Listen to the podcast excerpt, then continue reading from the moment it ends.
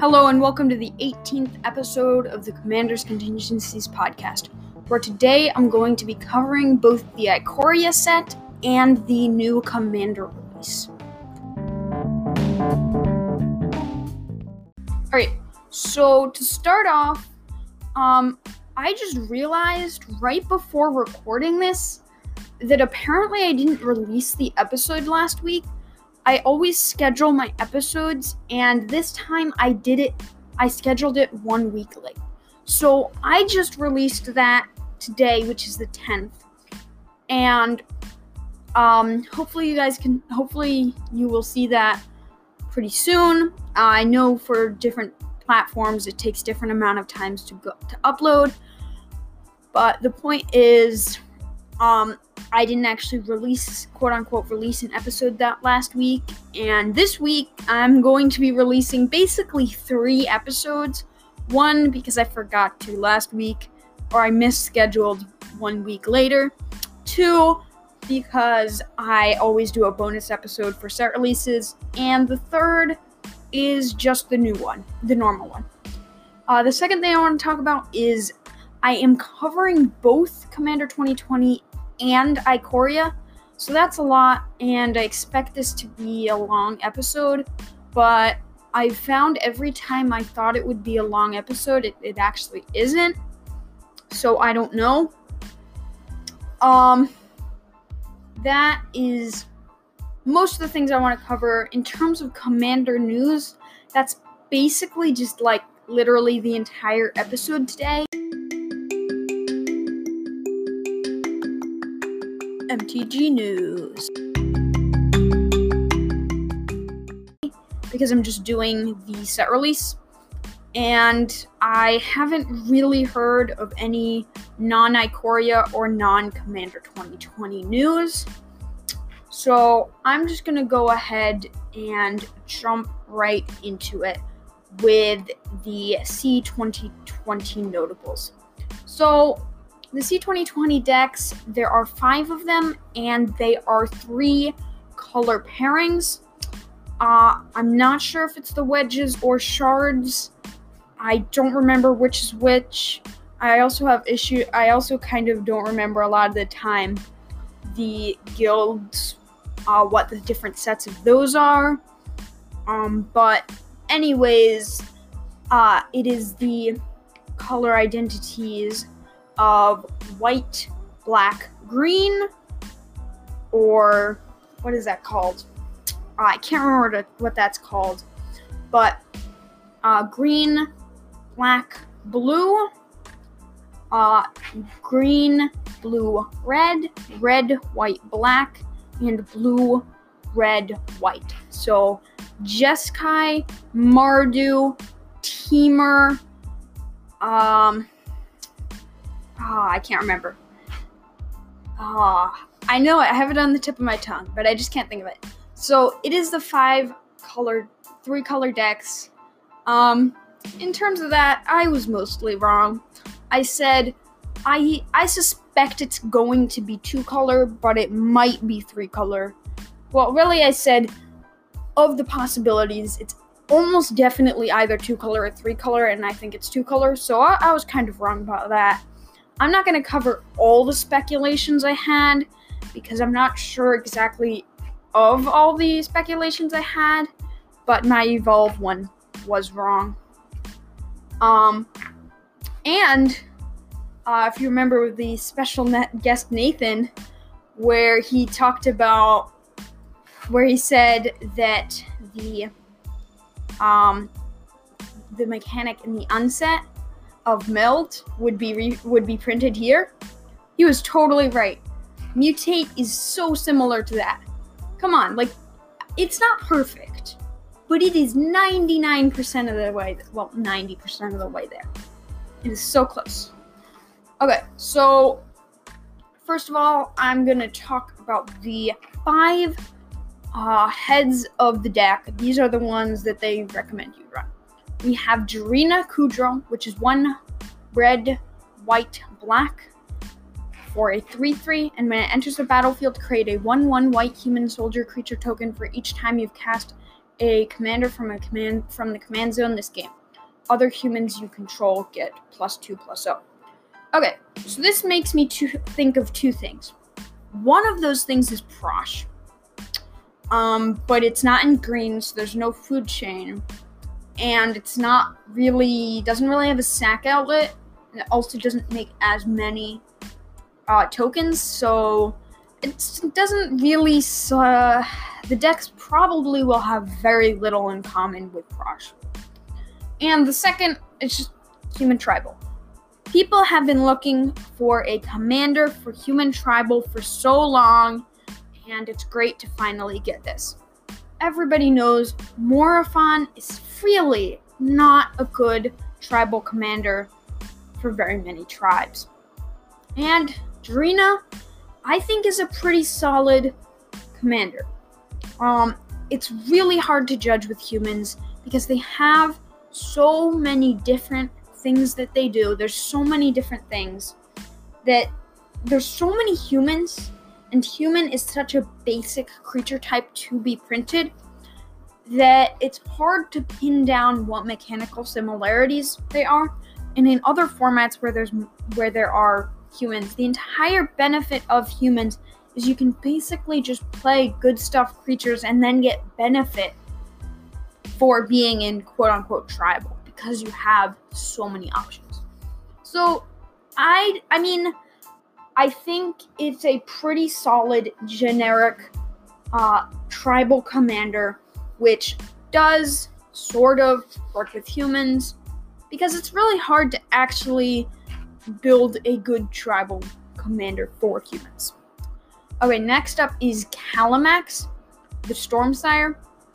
Uh, also, by the way, um, I'm not sure if I'll be able to find a list for Jirina or any of these, but I'm going to be trying to find as many lists for the commanders that I think are legitimate decks. I will probably not be building any of them because I'm really busy. I know it's weird to be busy in this time, but uh, I am, so I maybe I will have built one or two, but I'm probably just gonna rush this out because, as I said, I'm really busy. Um.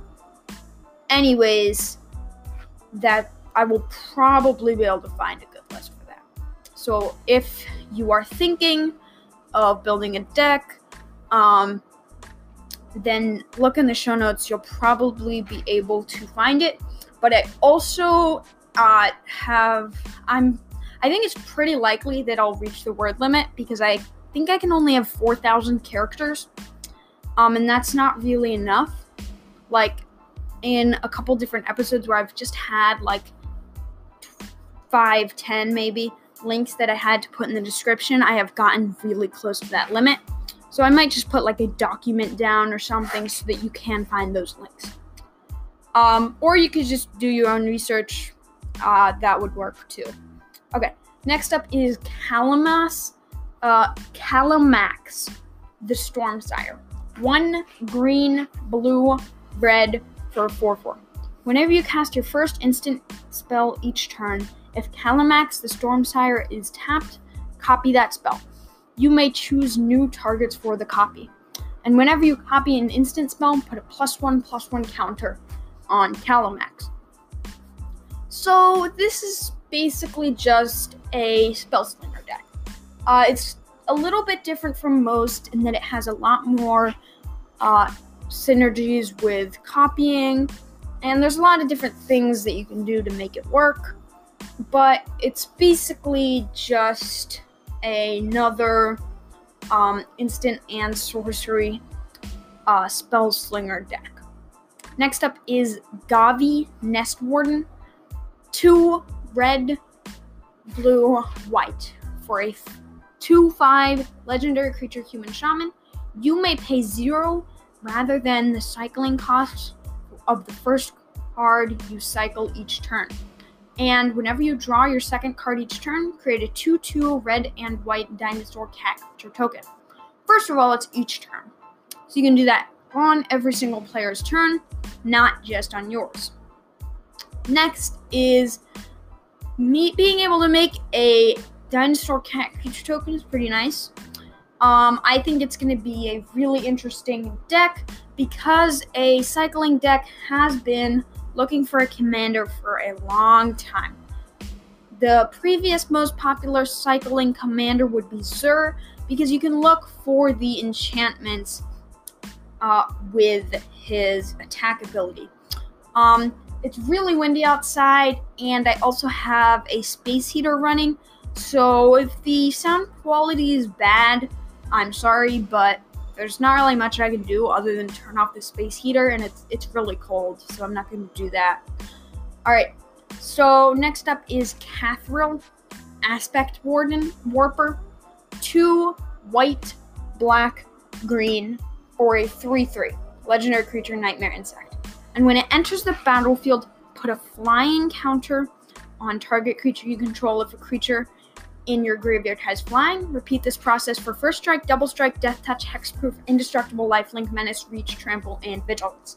Then put a plus one plus one counter on Kathril for each counter put on a creature this way.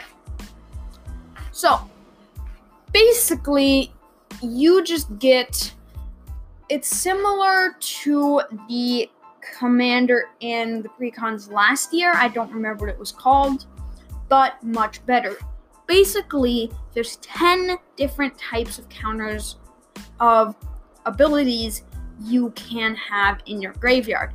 And Kathril will get those ability token or ability counters. Ability counters, if you don't know, are just counters that give your creatures whatever ability the name of the ability counter is. And there are 10 of them.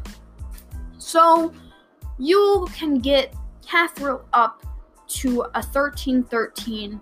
And I highly doubt you'll do that.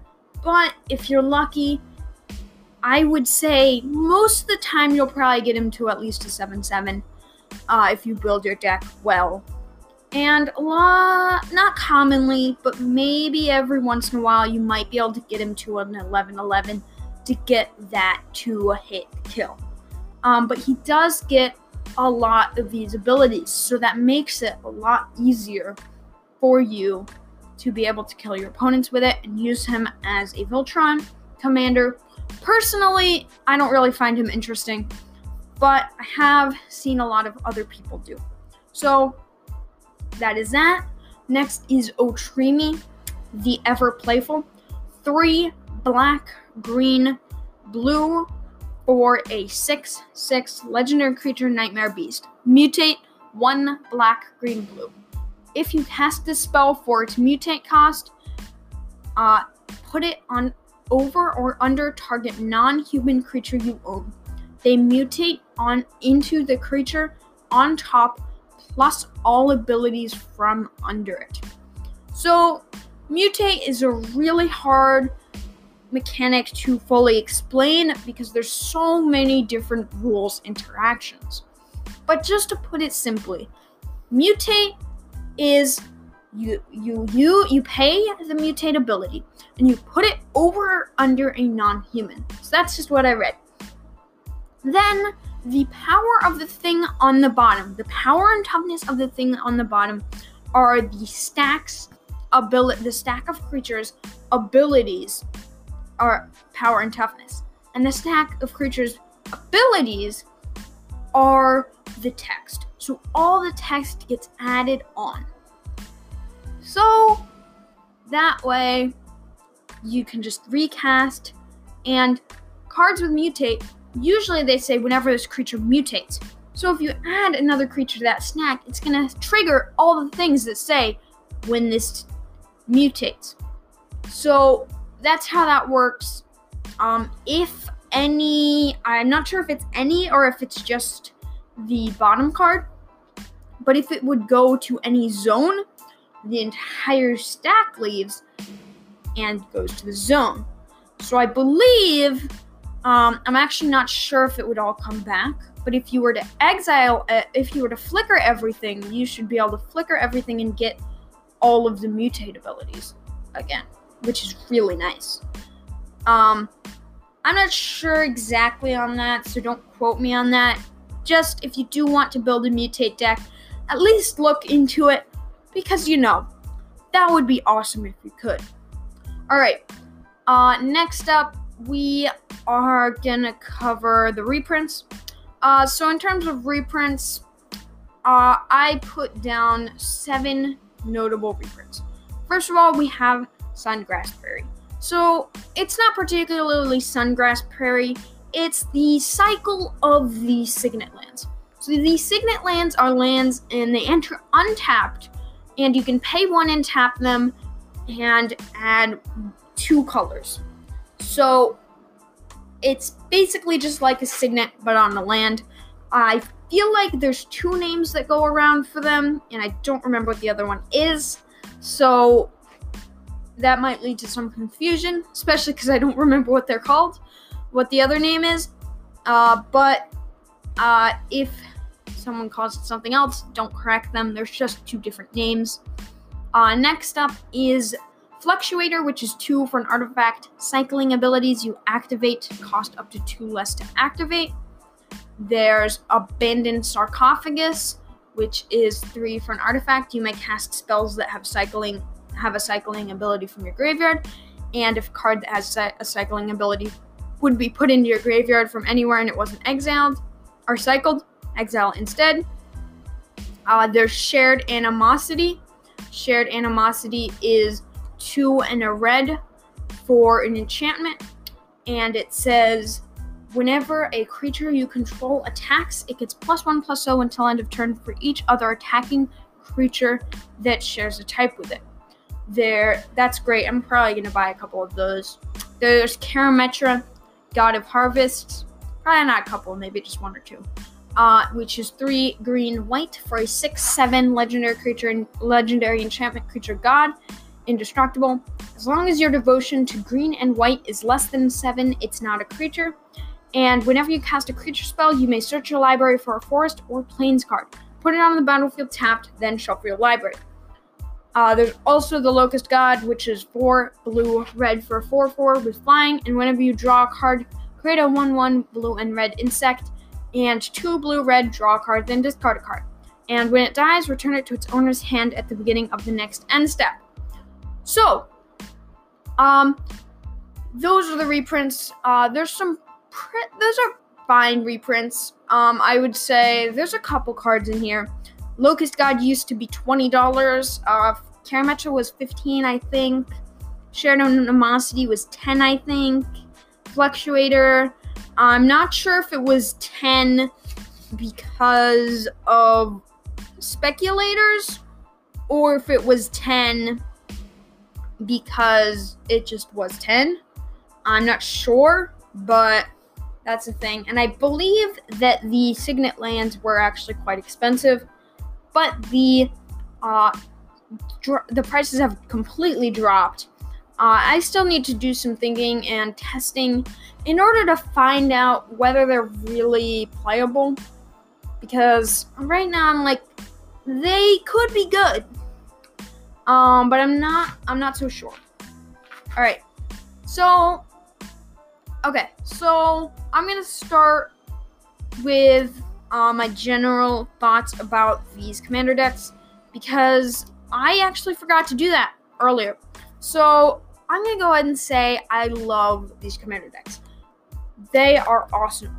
They have plenty of value in them, plenty of playable cards. They're not busted, but I could easily see these playing with any other deck. Obviously, that's not unique to these. Uh, that has been almost all not any other deck, but playing in most EDH pods without much challenge. Uh, that's not unique to these. That has been true for the last couple, but I will say these are definitely much more powerful than the last two decks. And I think that they are great. I think they fit in very, very well. Okay, so that is that. Uh, I do think these are great. So Next, we're going to go over some cycles and other things. Alright, you know what? Let's cover the second commanders because I should have done that earlier. So, in terms of second commanders, there's basically two options that you can replace it with. One of them uh, are just the normal ones, and the other option is there are partner command partner commanders. So basically, I'm just gonna go over it. Uh, Calcium, the Plague, is red, white, black for a 2 2 Vigilance Haste. Kelsien, the Plague, gets plus 1 plus 1 for each experience counter you have. And tap Kelsien, the Plague, deals 1 damage to target creature you don't control.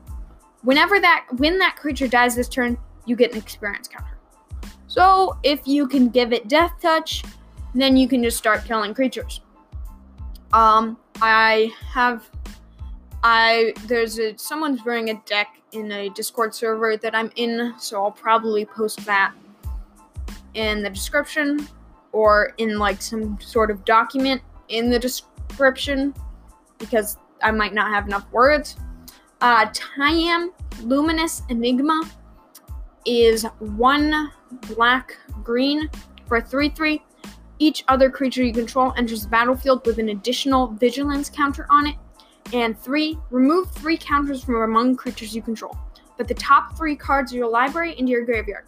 Then return a permanent card with converted mana cost 3 or less from your graveyard to the battlefield. Ah, uh, so again, I don't know. I just don't love the counter manipulation. It's not even that. I don't know. I just don't love giving my creatures ability as vanilla abilities as the payoff. That's just me. Um I don't want to like affect anyone's opinion, but I just am not hyped for that, which is rather unfortunate because I want to be somewhat unbiased at least. Actually, no. Honestly, I don't like the concept of. I'm not like a journalism thing, I'm not any newspaper or anything, but I don't like the concept of them saying, oh, I'm unbiased, because they're not. Tell me one newspaper, news source, anything that is unbiased, because I can't think of any. You need to accept your bias, you need to tell people, and you need to try and minimize that and make sure everyone knows exactly how your bias is affecting your judgment. And while I will try to minimize my bias, I want you to know what bias I have. Um, sorry for that little rant. Uh, next up is Zaxara Zazara, the Exemplary. I have no idea how to pronounce this. Uh, I don't know. Uh, one black, green, blue for 2 3 death touch. Tap, add 2 mana of any one color. Whenever you cast a spell with X in its mana cost, create a 0 0 green Hydra creature token, then put X plus 1 plus 1 counters on it.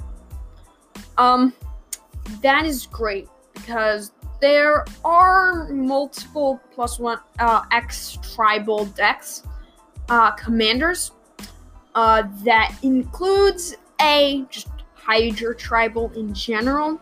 So something like Gargos. Uh, B, that includes um, Rosheen Meanderer. And I forget what else, but there are other ones. Sometimes there's even Atraxa Hydra Tribal because of the plus one plus one counters being proliferated. There's a lot of different counters or commanders that synergize with X but I would say this is probably one of the best Hydra Tribal X commanders uh, that I know of. So that's great. Um, it's not really opening up a new strategy, but it is making it a little bit more focused and clear. Next is Akim, the Soaring Wind. Two blue, red, white for a 3 4 flying, and whenever you create one or more tokens for the first time each turn, create a 1 1 white bird creature token with flying, and 3 blue, red, white creature tokens you control gain double strike until end of turn. I don't know about this because when I'm looking at it, it just looks weak. It just looks like. It just looks bad. I mean, if I'm creating one or more and I only get one one one with flying. Okay, I'm gonna break down why I think this is basically just ineffective. So, first of all, it says create one or more tokens each turn. So, if you create for the first time each turn, so first of all, I don't get benefit from making multiple at once. Second of all, I don't get benefit from making multiple two times. Two separate times. There's basically the only way I can get more than one each turn is if I do it on opponent's terms, which can be quite difficult to do actually, because a lot of token producers are on creatures or sorceries there's not that many instants. Sometimes there's activated abilities such as Slimefoot or something like to that uh to that pattern, but it's pretty uncommon. So basically, even if I'm being really optimistic, we would get an average, and this is I don't even think this would happen, of one token per cycle around the table, which is basically just quite ineffective for 5 mana and quite slow. And then the activated ability three, blue, red, white. First of all, that's a lot of mana. Creature tokens you control gain double strike until end of turn. They're tokens. They're tiny. Giving them double strike is not a good way of pumping them, and that's not a good way to win. And the creature tokens that it is making are one ones. I am ma- giving it one more damage for each one one. I I don't know. Um, maybe I'm wrong, but to me, it just looks quite ineffective. Uh, maybe I'm wrong about the scope of instant speed token producers or any other thing, but I'm just not. I just don't. I don't know. I don't see it. Uh, next up is Xyris, the Writhing Storm. Two green, blue, red for a 3 5 with flying. And whenever an opponent draws a card except the first one they draw in each of their draw steps, create a 1 1 green snake creature token. And when it deals combat damage to a player, you and that player each draw that many ta- cards. So this commander is rather unique. I could say it's similar to. Oh, I can't. I'm sorry, I'm really just cannot think of the names of cards today. But what? There's this commander that's two black, blue, red, and it's like a 3 3, I think. Um, and at the beginning of each player's draw step, they draw an additional card and whenever an opponent draws a card, they take a damage. I really can't remember the name of that card, but you get the idea. Um, you could pair it to that, but they don't. Mm, that's not really what you want to do because with that commander, you could do wheels so that they can have drawing a lot of cards at once. With this, you want them to draw a small amount of cards over and over and over again. Uh, it's quite strange. Uh, and then you can also say it's similar to a Voltron commander. And the question with that is how big do you want to go? What is your win con? Because do you even care about these snakes if you are trying to win with Voltron and you're giving them all of these answers? Honestly, this card just confuses me. Um, I want to see a list. That is my conclusion with this card. I want to see someone who has made a list because I am not inspired. I'm not, I don't think it's bad.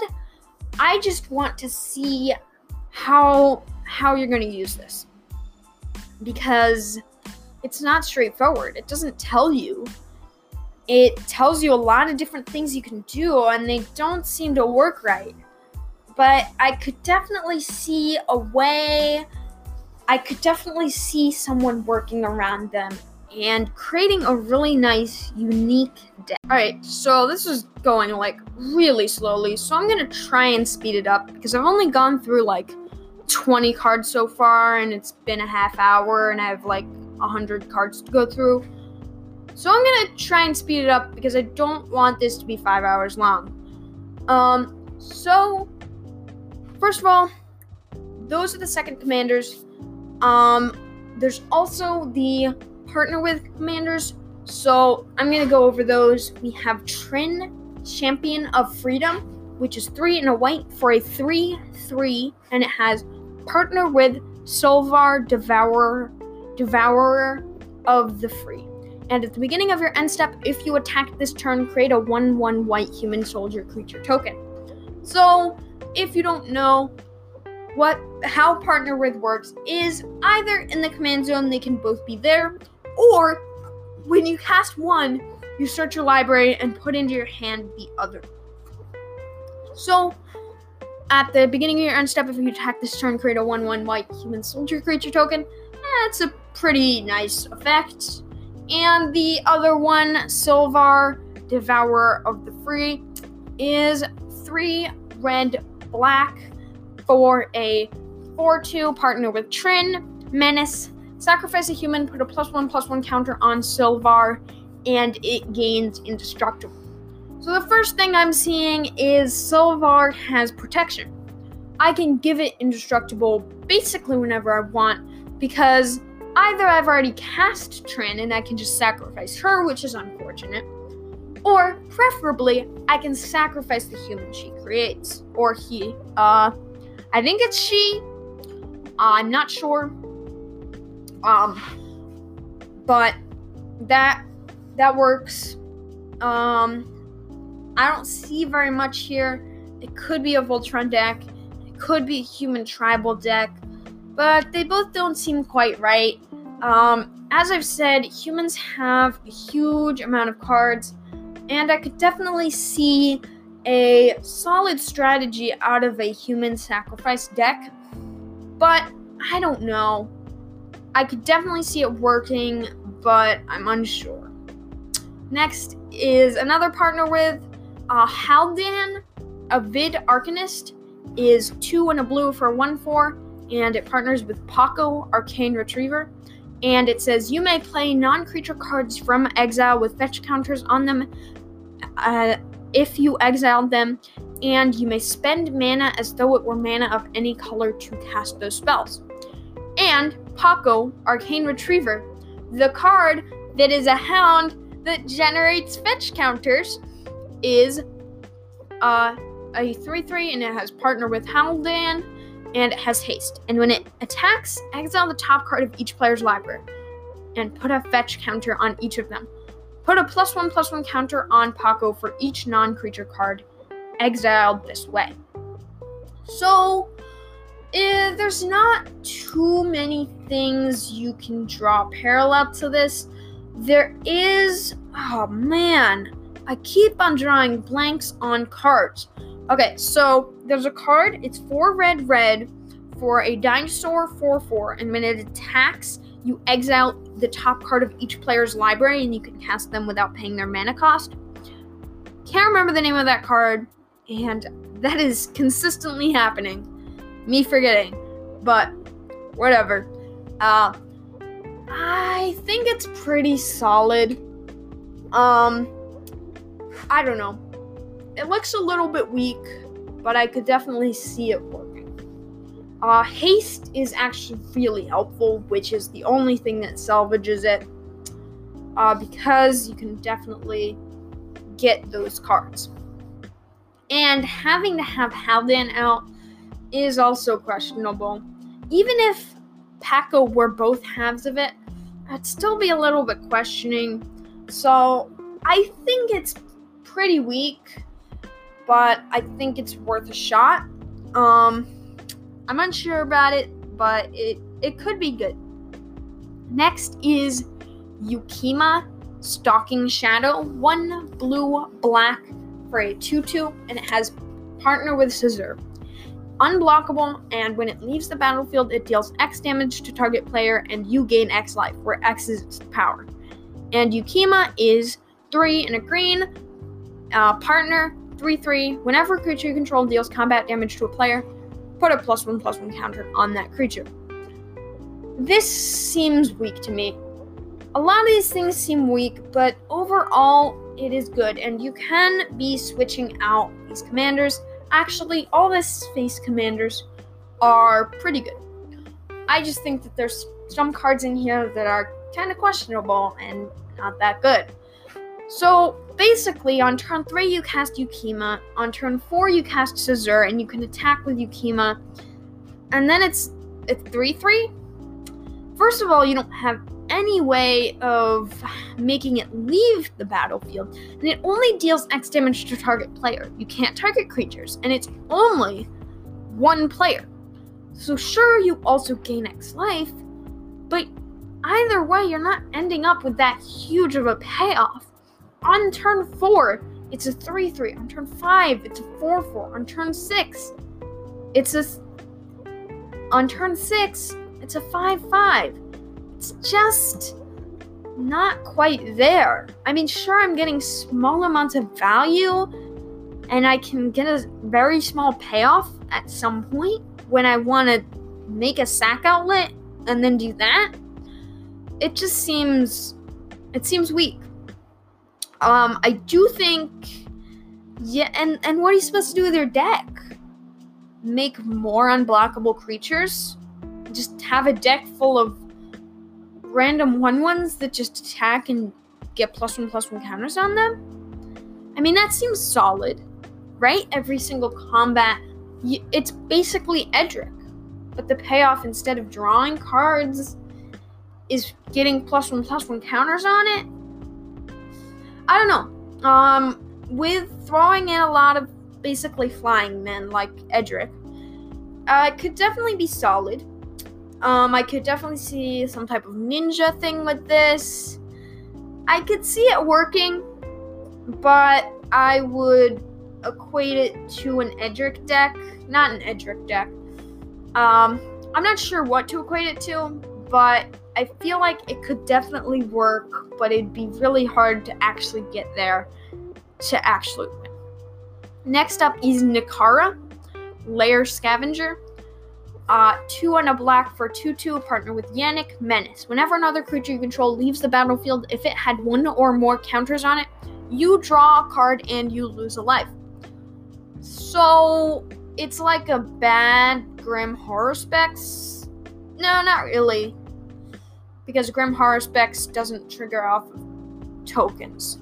So, eh, I don't know. Uh, what the partner commander is Yannik Scavenging Sentinel, two green white for a vigilance creature, and when it enters the battlefield, uh, it's a 3 3.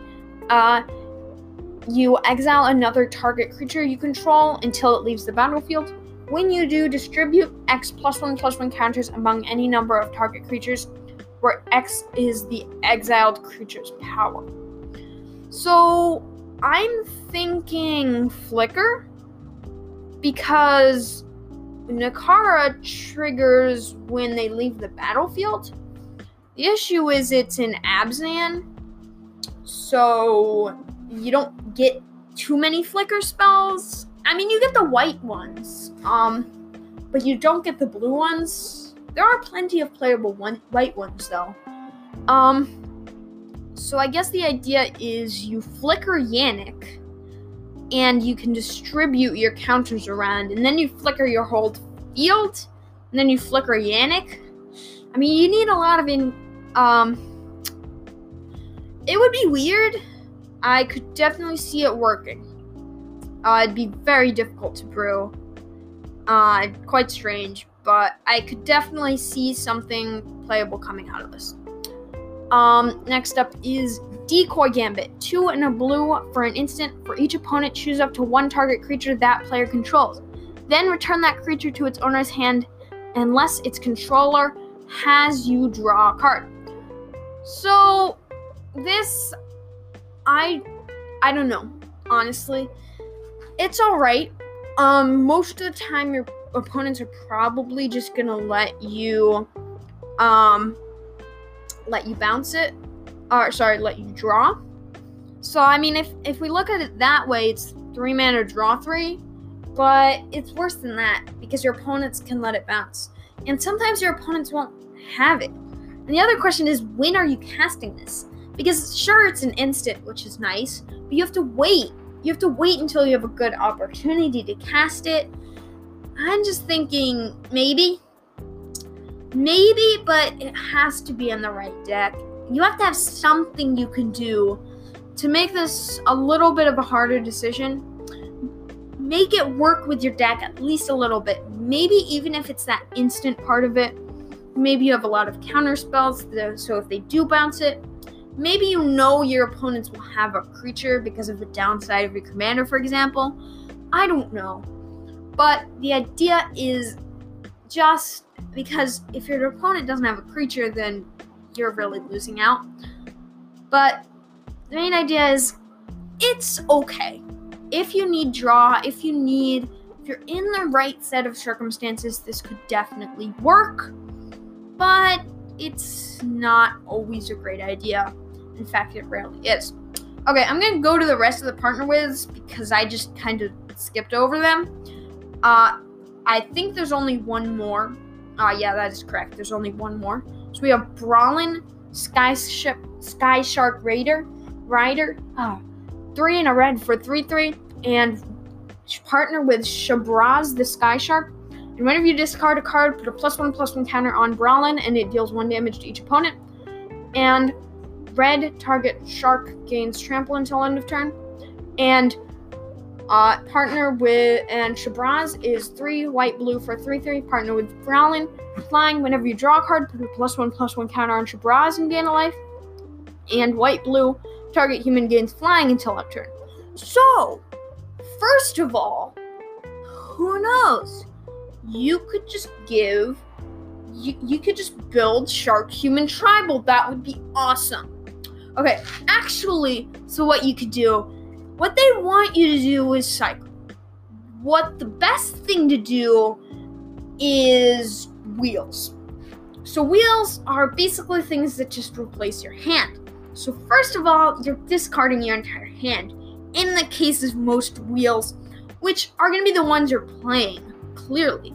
So, basically, this is just another Locust God deck, another similar deck to that. And because of Brallin, you're going to want to focus more on Brallin because you're dealing one damage to each opponent. That is amazing because you're only going to have to trigger, you're only going to have to discard 40 cards. And I know that seems like a lot, but if you've ever played against or with Locust God, you know. Imagine you only have to create 40 tokens and your opponents are helping you. They're killing they're killing each other. So that seems great. Um, honestly, I have a Locust God deck, and I'm getting a lot, like a lot of pieces for it. Um, I'm getting Brallin. I'm getting, uh, okay, I I can't think of any off the top of my head right now, but I am getting a lot of pieces. So this is a pretty cool deck, either with cycling, which does actually work quite well, or with a wheels deck, which work much, much better. And I think it's really interesting. Um, I might build a deck around it, but I don't think so. I think I'll just keep it in the 99 of Locust God. By that, I just mean Brallin specifically. Um, but then again, uh, you could also compare this to. Oh man, I cannot remember the names of cards today. One red, red for creature. Uh, whenever you're attacking, you can uh, activate this uh, activated ability of one in a red to draw a card, then discard a card. And whenever you discard a card, each opponent takes you deal a damage to each opponent. What is that card called? Oh, okay. Um, just continuing. Absolutely forgetting card names. Um, so those are all the um partner commanders I think most of them are solid. Yannik and Nikara look interesting. Brallin and uh, Shabraz look interesting. Haldan and Pako look questionable but could work. Cazur and Ukkima look interesting, could work, probably not. Uh, and Trynn and Silvar just look kind of bad. Um, let's get into, let's see the free cycle. So people are talking about this cycle a lot because it's insanely broken. So basically, these this cycle are just instants or one sorcery, I believe, um, that have the text. If you control a commander, you may cast this spell without paying its mana cost. I d- I don't need to tell you why that's broken, because all free things are broken, just about. Um, and I'm just gonna go ahead and read them. They're not as broken as most free spells because at least, at least there's a condition, but they're incredibly broken still. So we have Deflecting Swat. Deflecting Swat is two in a red for an instant. If you control your commander, uh, oh, sorry, a commander, you may cast the spell without paying its mana cost, and you may choose new targets for target spell or ability. So, this of all of the ones is one of the least less powerful ones. Um, it is solid protection though. If you just want a protection spell for your commander that will work once, then that is quite quite useful because almost all uh, cards that will remove your commander will be targeted. So this is quite good, but it's not nearly as broken as the others. Next up is Fierce Guardianship. This one is amazing. Uh, two in a blue for an instant. If you control a commander, you may cast this spell without paying its mana cost. Counter target non creature spell. This thing is broken. I would definitely put this among some of the most powerful counter spells ever printed. Obviously, Force of Will, Pact of Negation, uh, what's that? Oh, Mana Drain. There's a lot of better counter spells than this, but for the average Joe who doesn't have a hundred dollars to blow on a counter spell, I would easily put this top five counter spells. It is quite amazing, and for me, who doesn't have those $100 counter spells, I will probably slot it into a few decks. Uh, this is also just basically, I mean, it, nowadays you can't say strictly better. We're too modern for that here, but it, it's much better than Negate um, in most situations. Yes, it is one more mana, but I would say that that one less, one more mana is worth it being free most of the time, especially because negate, a lot of the time, the thing you're trying to do is use it as protection. Also, a great thing about this is if you want protection for your commander, you don't have to wait two extra turns to be able to hold up that negate mana to actually protect your commander. You've been in that position before and you know it. You don't have to hold up that mana, you just get it free. So, yeah, some of the time you're gonna have to pay extra mana. But when you don't, so much better. Um, I mean, I can't, I can't say completely confidently that it's a strictly better um, negate, but it, it's better. It's just not strictly better. You know what I mean? Uh, flawless maneuver two and a white for an instant. If you control a commander, you may cast this spell without paying its mana cost. Creatures you control gain indestructible until end of turn. This, I would say, is the best board protection spell that I can think of. Um, probably like normal counter spells are better, um, because they're much more versatile. Um, but you you get the idea. Um, your entire board game is indestructible. Ninety percent of the time, you're going to be casting this because someone wrathed, and ninety percent of the time that you want your board protected from a wrath, you're going to have your commander. If your deck is at, at all built around your commander. Um, so this is quite good. It is great board protection. And there, there are other uses for indestructible too. Um, yeah. Uh, next up is obscuring haze. Uh, two and a green for an instant. If you control a commander, you may cast the spell without paying its mana cost. Prevent all damage that would be dealt this turn by creatures your opponents control. So, this is a fog, but it's free. I would say it's solid fog. And if you want fogs, go ahead. But if you don't want fogs, don't start running fogs because of this card. I mean, if if this is just the, your wake up call that you realize, oh, this deck actually does need fogs, sure. But if not, this is not a powerful enough card to just run in any deck.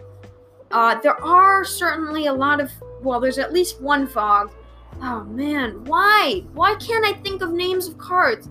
One in a green for a fog, for a sorcery, sorcery, or no, it's an instant. And you can sacrifice a land to buy it back, and it prevents all combat damage that would be dealt this turn. So th- that would certainly go. That can certainly go in any deck. Um, but this, I don't think it can. Maybe, maybe you could just slide it in randomly to a deck, and I don't think you'd be completely disappointed with it. I just don't think it would live up to the potential that that slot in your deck has. Next up is Deadly Rollick. Three and a black for an instant. If you control a commander, you may cast this spell without paying its mana cost. Exile target creature. This is quite good. Now, there's people say that black has amazing removal, and they're right. At the 2 CMC slot and the 3 CMC slot, there is. And where, but where black's removal really gets amazing is when it goes across multiple colors white, black, green, black, all those things. If you're in mono black, you don't have that great of removal. Now, I'm not saying Deadly Rollick isn't good enough to be in multicolored decks. I'm just saying don't put it in multicolored decks unless you have a low CMC commander and you don't have too many colors or too many options. This is certainly an amazing piece of removal, and I would put this in a lot of black decks, especially mono black. Because, but there are also a lot of other options, and if you can't, if this does get really expensive, which honestly at this point I don't know. Um, I'm not an M- MTG finance person.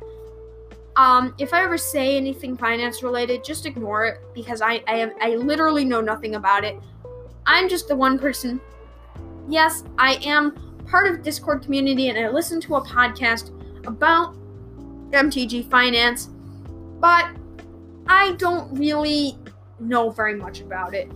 I haven't been buying the actionable cards and selling them, doing all of these things, and I haven't really thought of any actionable cards either, so I don't really understand how it all ticks. So if I say anything finance related, I'm probably wrong. Uh, who knows? I might get lucky. But I don't really know that much about it. Um, so listen to someone who does know about it. There's a million different ways that you could get that information that aren't me. Um, next up are just general creatures.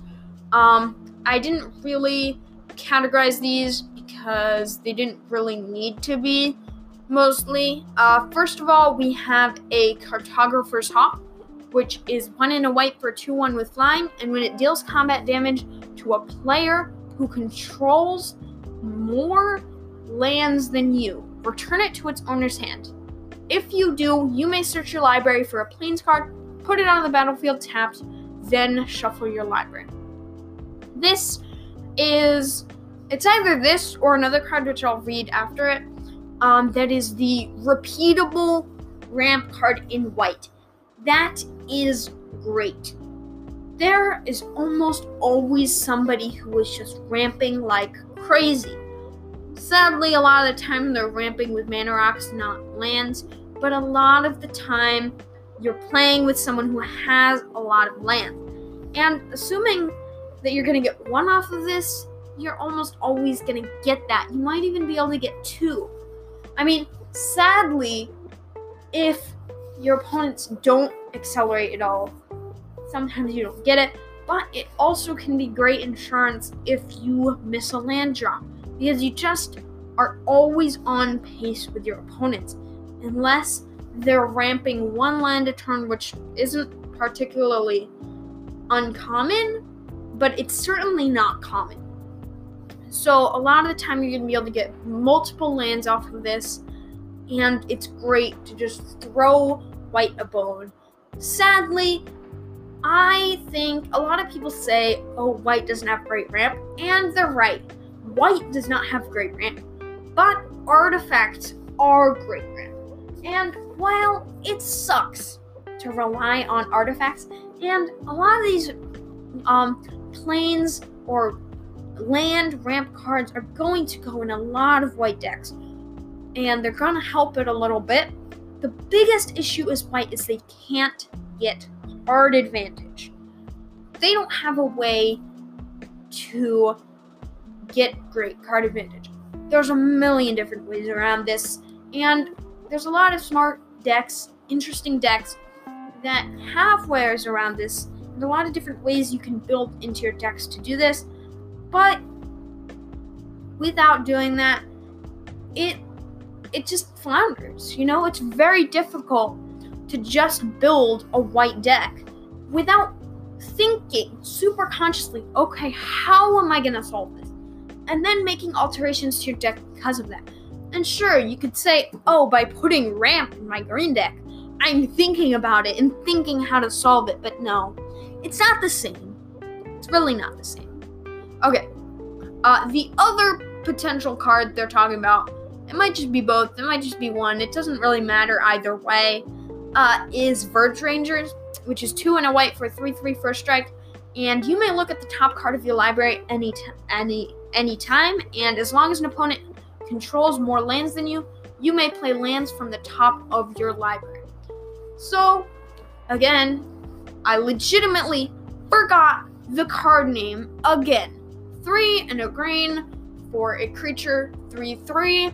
And you may look at the top card of your library at any time. Actually, no, it's revealed. Uh, play with the top card of your library revealed, and you may play land cards uh, from. Uh, I'm not sure exactly what it says. Uh, you may play land cards from the top of your library, and I think you get an additional land drop. Uh, I'm not, I'm not sure actually, but uh, I just realized this doesn't actually give you an additional land drop, so clearly they're talking about the other one. Um, but it is great because you can sort of get card advantage from this, as I was just talking about. Sadly, getting card advantage through lands, while it can be helpful, is not the card advantage that we are looking for. Because, sure, the next time I'm going to draw a card, and it might not be a land, but when I, yes, I am getting a little bit ahead. But even so, I'm just not I'm not getting I'm not getting what I need. Getting lands, sure it's helpful, but it doesn't actually give me it doesn't actually give me uh, any cards that I can play hand. Because white it, rec- it uses all its cards and then it just kind of it's out, you know? And sure you could use recursion, but all the recursion is super limited. And there's not really even that much great recursion. People say, "Oh, use recursion," but it it works sometimes, but it's not a perfect solution. All right, next card is Nascent Metamorph. Nascent Metamorph is one and a for a 1 1 creature shapeshifter. And it says, whenever Nascent Metamorph attacks or blocks, target opponent reveals cards from the top of their library until they reveal a creature card. Nascent Metamorph becomes a copy of that card until end of turn. Then that player puts all cards revealed this way on the bottom of their library in a random order. So basically, if your opponents wants want to block or attack into you, you're you and they are both gambling because you never know what's going to happen. And if you get lucky, you might get an effect. Um, there aren't too many effects you could get. You could get an activated ability, but that costs mana. You can't get an ETB. You can't get too many abilities. You can't get advantage of most abilities, such as a triggered ability. Uh, you usually can't take advantage of that. So, you're not necessarily gonna get any additional benefit other than like power and toughness. Honestly, it just kind of seems like a combat trick to me. Uh, it seems like they never know it's what's gonna happen. Um, so it it doesn't seem great, but uh, it's certainly worth considering. Uh, next is Fireflux Squad, 3 in a red for a 4 3 with haste, and when it attacks, you may exile another target attacking creature you control. If you do, reveal cards from the top of your library until you reveal a creature card. Put that card onto the battlefield tapped and attacking, and the rest on the bottom of your library in a random order. So, basically, you can swap another attacking creature you control, so that could be anything. That could just be a token, for example. And then you get a creature card from your library. So, first of all, there are a lot of decks that, well, not a lot, but there are a couple of decks that care about having exactly one creature. Uh, I just realized while I thought of that thought that that doesn't work because uh, Fireflux Squad is a creature. But if you have a small amount of creatures and you know you are likely to get something significant, and you have token producers, for example, or something like that, you can definitely get value off of this. Um, I would say in most decks, this is definitely not good, but in certain decks, you could take advantage of it. Another place you could take advantage of it is in a library uh, manipulation. So you order the top of your deck, but there's a lot of different ways to do it. Next is Species Specialist. Two black black for 2 3, and when it enters the battlefield, choose a creature type. Whenever a creature type of the chosen type, uh, whenever a creature of the chosen type dies, you may draw a card. There are a lot of different things you can do that do with this. The first thing is the Locust God. Locust God, whenever you draw a card, create a token. Uh, that's amazing. Uh, you could easily combo off with that. Second thing is just zombies or some other tribe. You're gonna bring it back and forth over and over and over again. Uh, third thing is, um, it totally depends. I mean, if you're playing a reanimator deck, you might not even need to be playing a tribe. If you just name one of the creatures that you're going to be reanimating over and over again, and you reanimate that two, three, maybe even four times, look at that. You just drew two, three, four cards for four mana, plus you got a two, three body to boot. So that is pretty good. I would say it goes in a lot of decks, um, but it looks pretty bad on first look, I will say. Uh, and I'm not sure. I'm kind of undecided in whether or not this should just go in a random tribal deck. Um, because it's good if you get wrathed, but also like you want to have your um you want to have your whatever creature type you're doing. Uh, so if you have a lot of tokens of that creature type, it could definitely be good too. Um, there's a lot of different places, but in human decks or in warrior decks, it's awesome because it is that creature type. Also, it's generally amazing in warrior decks. Um, so yeah, there's that. Uh, Surly Badgersaur, Badgersaur. Uh, three in a red for creature Badger Dinosaur. Whenever you discard a creature card, put a plus one plus one counter on Surly Badgersaur. Badgersaur. Whenever you discard a land card, create a treasure token. And whenever you discard a non-creature, non-land card, Surly Badgersaur fights up to one target n- creature you control. So we just had a card like this last year in the C19 decks, and I think it will go in a lot of different decks. Um, it's fine. It's not as good as the other versions of it, but it can certainly go in a lot of decks.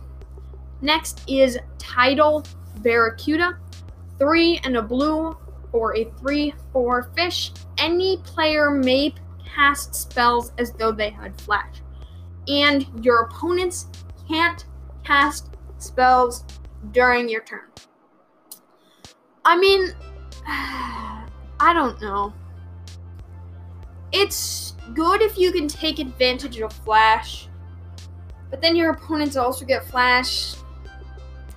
If you can glean a significant benefit from flash, I would say it is worth money. Otherwise, I, I don't really think so. Um, yeah. Having your opponents not be able to cast spells during your turn, though, is actually surprisingly useful because it, it, it is protection, you know? Because they can't counter your stuff, they can't wait to see if you have the other half of the combo, you know? Like, if you played out one half of a combo, they can't check, they can't wait until it's your turn to see if you play out that combo, they just have to get rid of it. So it is protection, and that is nice but I'd say it's it's all right. It's mediocre, but you have to be careful when you're running it. Uh, I do think the same way about Vedalken Orrery. Actually, I think it's incredibly slow and has a very small upside on most decks. While being able to have perfect information and great options, not perfect information, close and a lot of information and and a lot of options is quite nice. I would say if you don't have synergy with it, it's not worth a card and it's not worth four mana. It's just a lot. Um, in turn, I, would say the same thing about Tidal Barracuda. I think it's I think it's a slightly worse version of Vedalken Orrery, unless you can take advantage of the body. Um, but it's alright. I don't know.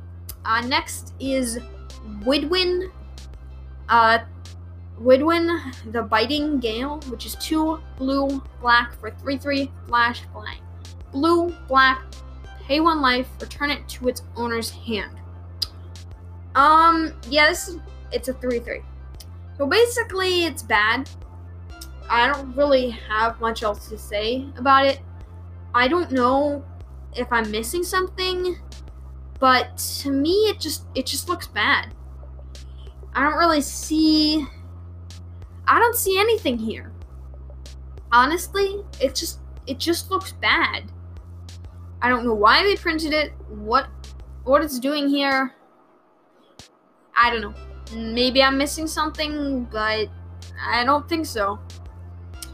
Um you will notice I didn't actually include any mutate cards because uh, mutate, while it is good in mutate decks, is only notable if you're building a, new, a mutate deck.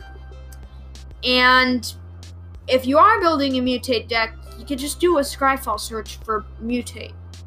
And boom, you have all the cards right in front of you. So honestly, I'm not helping anyone by going over the mutate cards and unless I am telling you the commanders or what it generally does. Well, and I will say, of the mutate cards, I honestly was surprised how effective, how much power the abilities of mutate had. I, there's one that grabs a land, there's one that draws, there's one one that reveals the top card of your library where X is the number of reveals X cards from the top of your library, where X is the number of times it's mutated, and you just get to put those onto the field. I'm not sure if that works with mutate, like if you flip over a mutate, if you can mutate that onto it. I don't think so because you have to cast it for the mutate cost. But I'm not sure. Yeah, no, no, you can't do that, sadly. But whatever. That'd be nice if you did. Um, yeah. So there's a lot of good cards uh, that have mutate, but I'm not gonna go Next is Herald of the Forgotten. Six white, white for 6 6 flying, and it enters the battlefield. If you cast it, return any number of target permanent cards with cycling abilities from your graveyard to the battlefield.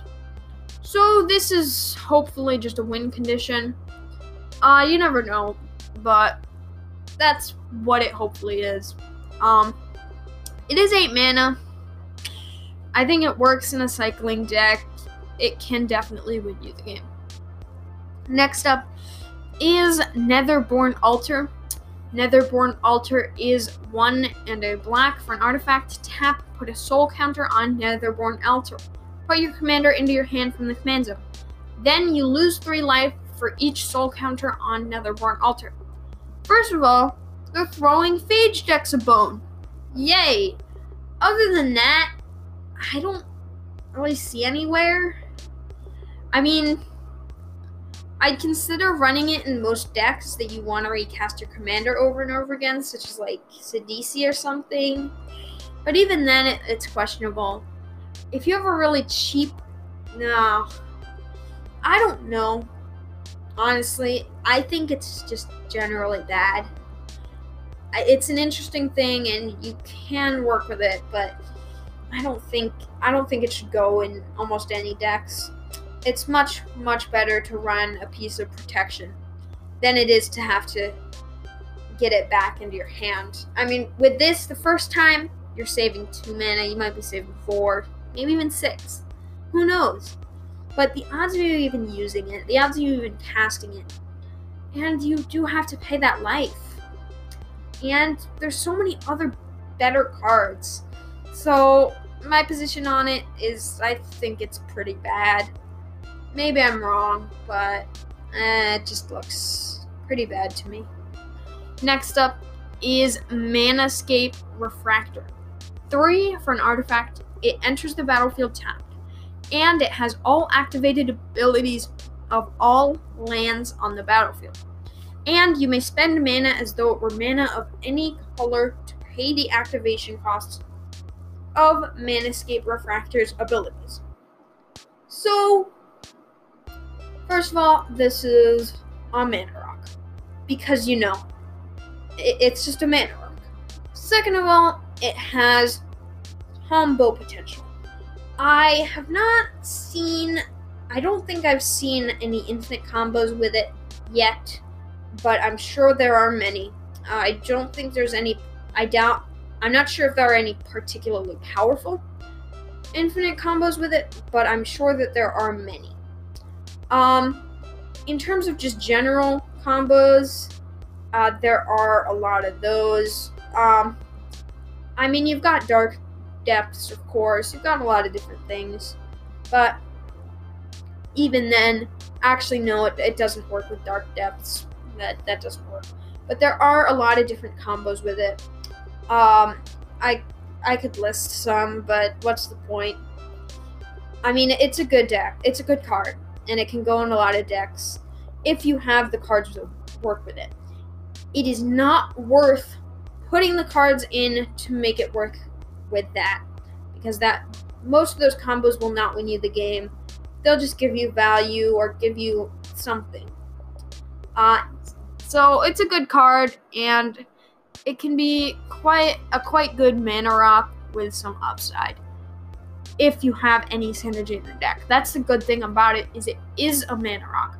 So you don't really need much of an excuse to run it in your deck. If you only have two or three cards in the deck, and you're okay with having a three mana mana rock, for example, if you have a five CMC commander, then you're fine with that because most of the time it'll just be a mana rock and that'll be fine.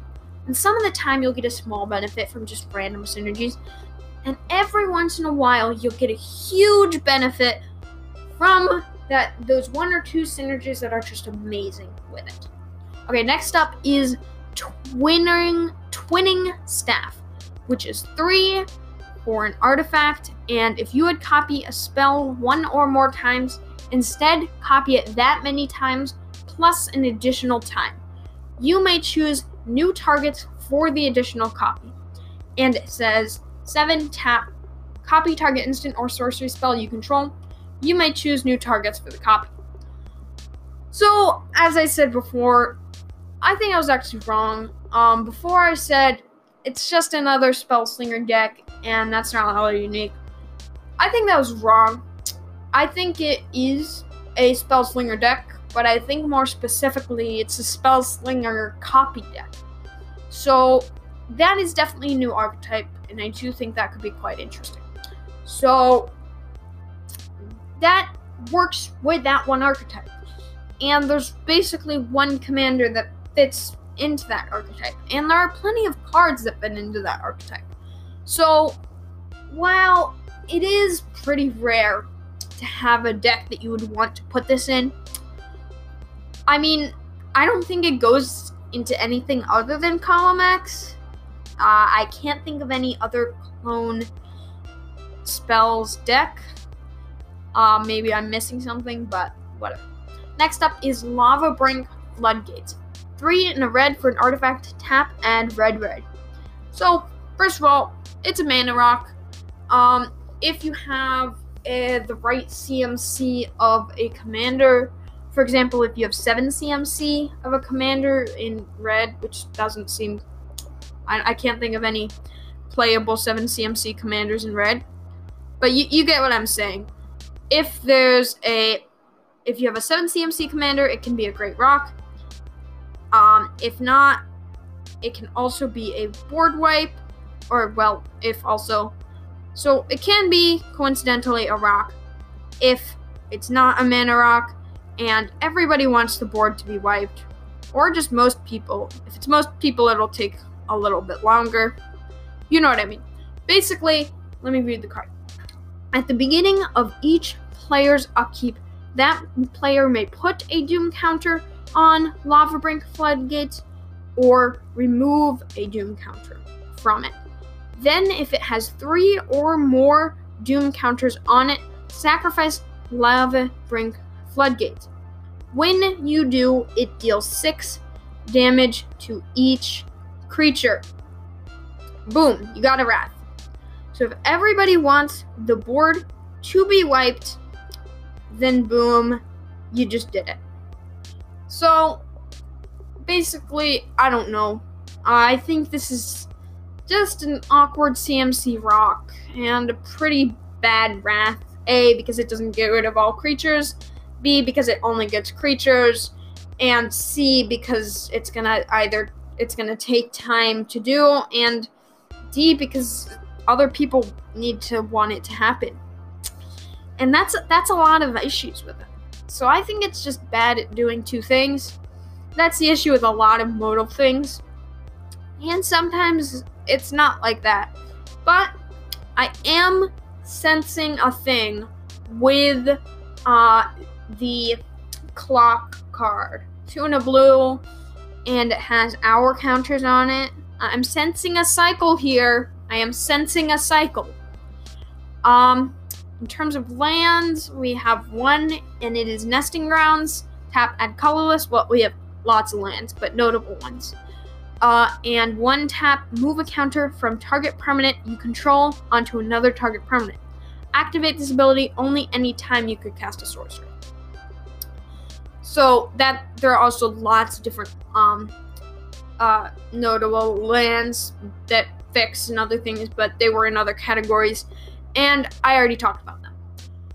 So, uh, there are literally two more cards in the commander decks that I find notable, which, whew, I've been talking about this for very long, and as you probably can tell, my voice is kind of dying.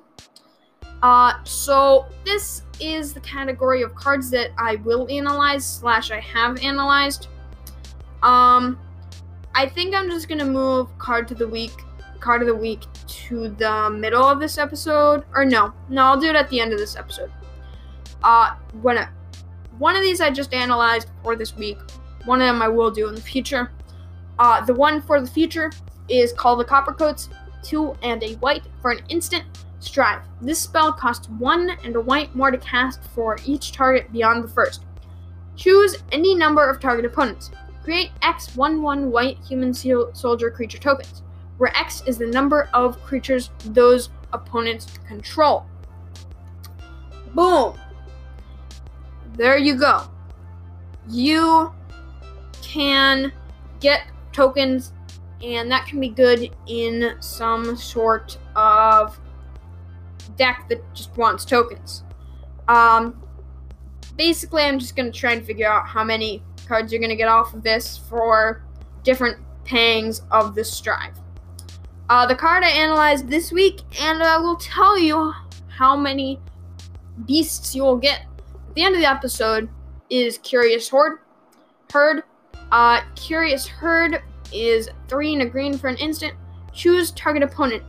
You create X 3 3 green beast creature tokens where X is the number of artifacts that player controls. So that is the C 2020 decks, and I think that they are great. I would love to buy these, and I can't wait for it to come out. All right. Whew. It is time to get into the Ikoria cards. So, um, there's about as many cards notable in Ikoria as there are notable in the C2020 decks, and I did categorize them. So, first off, I'm going to go. I'm gonna. I'm just gonna name some of the cycles.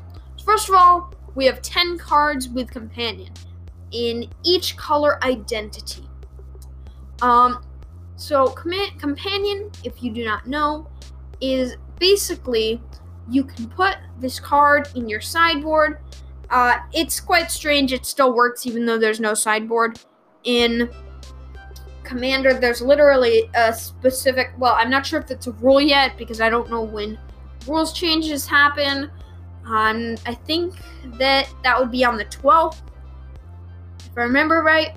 Um, but the point is, um, yes, it does work in Commander. There's a specific rule that says that. Uh, I'm, I'm not sure how it works because it doesn't really make sense, but it just says it works. So I guess we'll wait until those official rulings come out. But I am not a judge. I would like to think that I'm good at knowing how rules work, but I'm not. So, you know. Uh, next, so basically, there are certain restrictions of your deck that you have to follow. And if you do, you can cast it from outside of the game, and it starts outside of the game. So it's quite strange. Um, and they are all legendary creatures, and they are all uh, two color. Uh, there's 10 of them, so each guild has one, and they all have hybrid mana and their costs. Uh, there are the ultimatums, so this is a finishing of a cycle. So this is the finishing of a cycle, and they're basically uh, two color, two of one color, three of another color, and two of another color. So basically, and then they just have like some giant effect, and they're all sorcerers.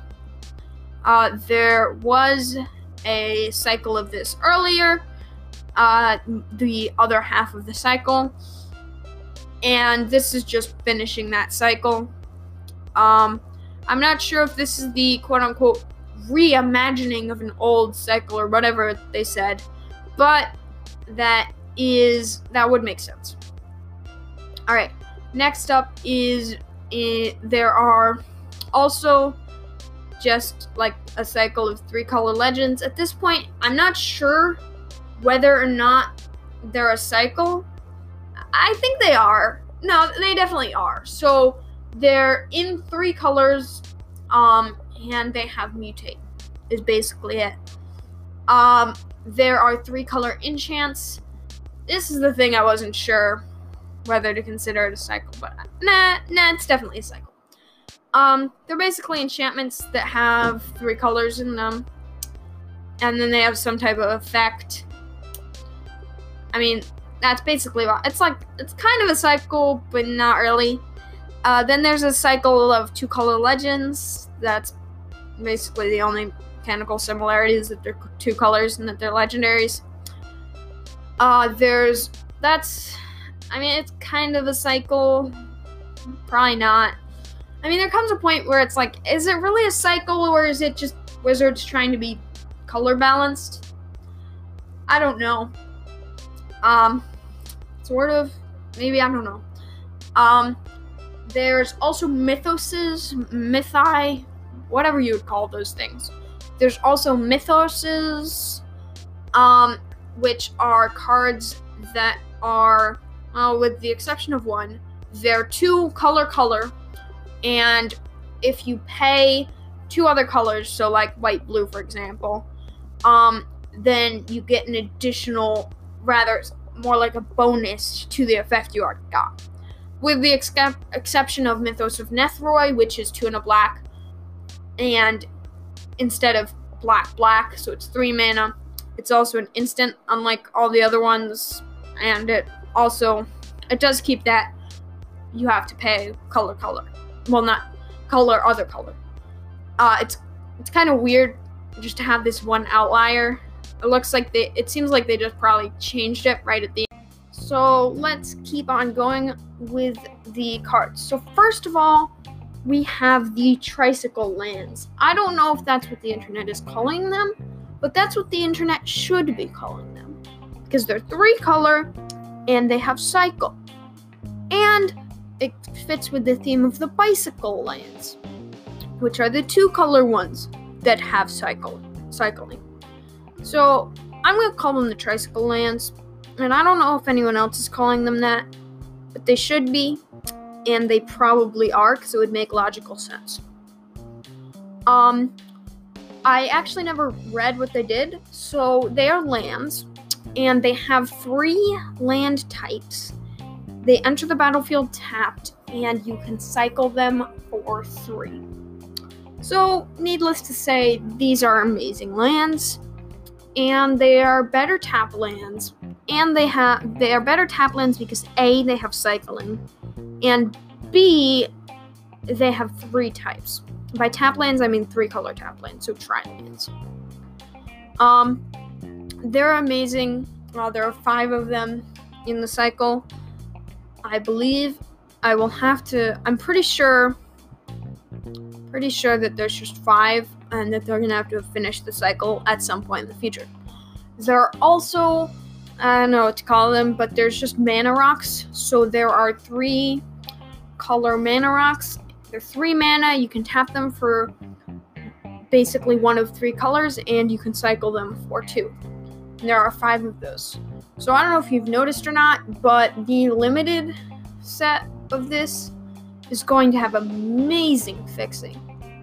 Like, first of all, they've got the tap lands and they've got the tri lands. Well, the tri lands are rares, but they've got the in they've got the um mana rocks. It's gonna have really good fixing.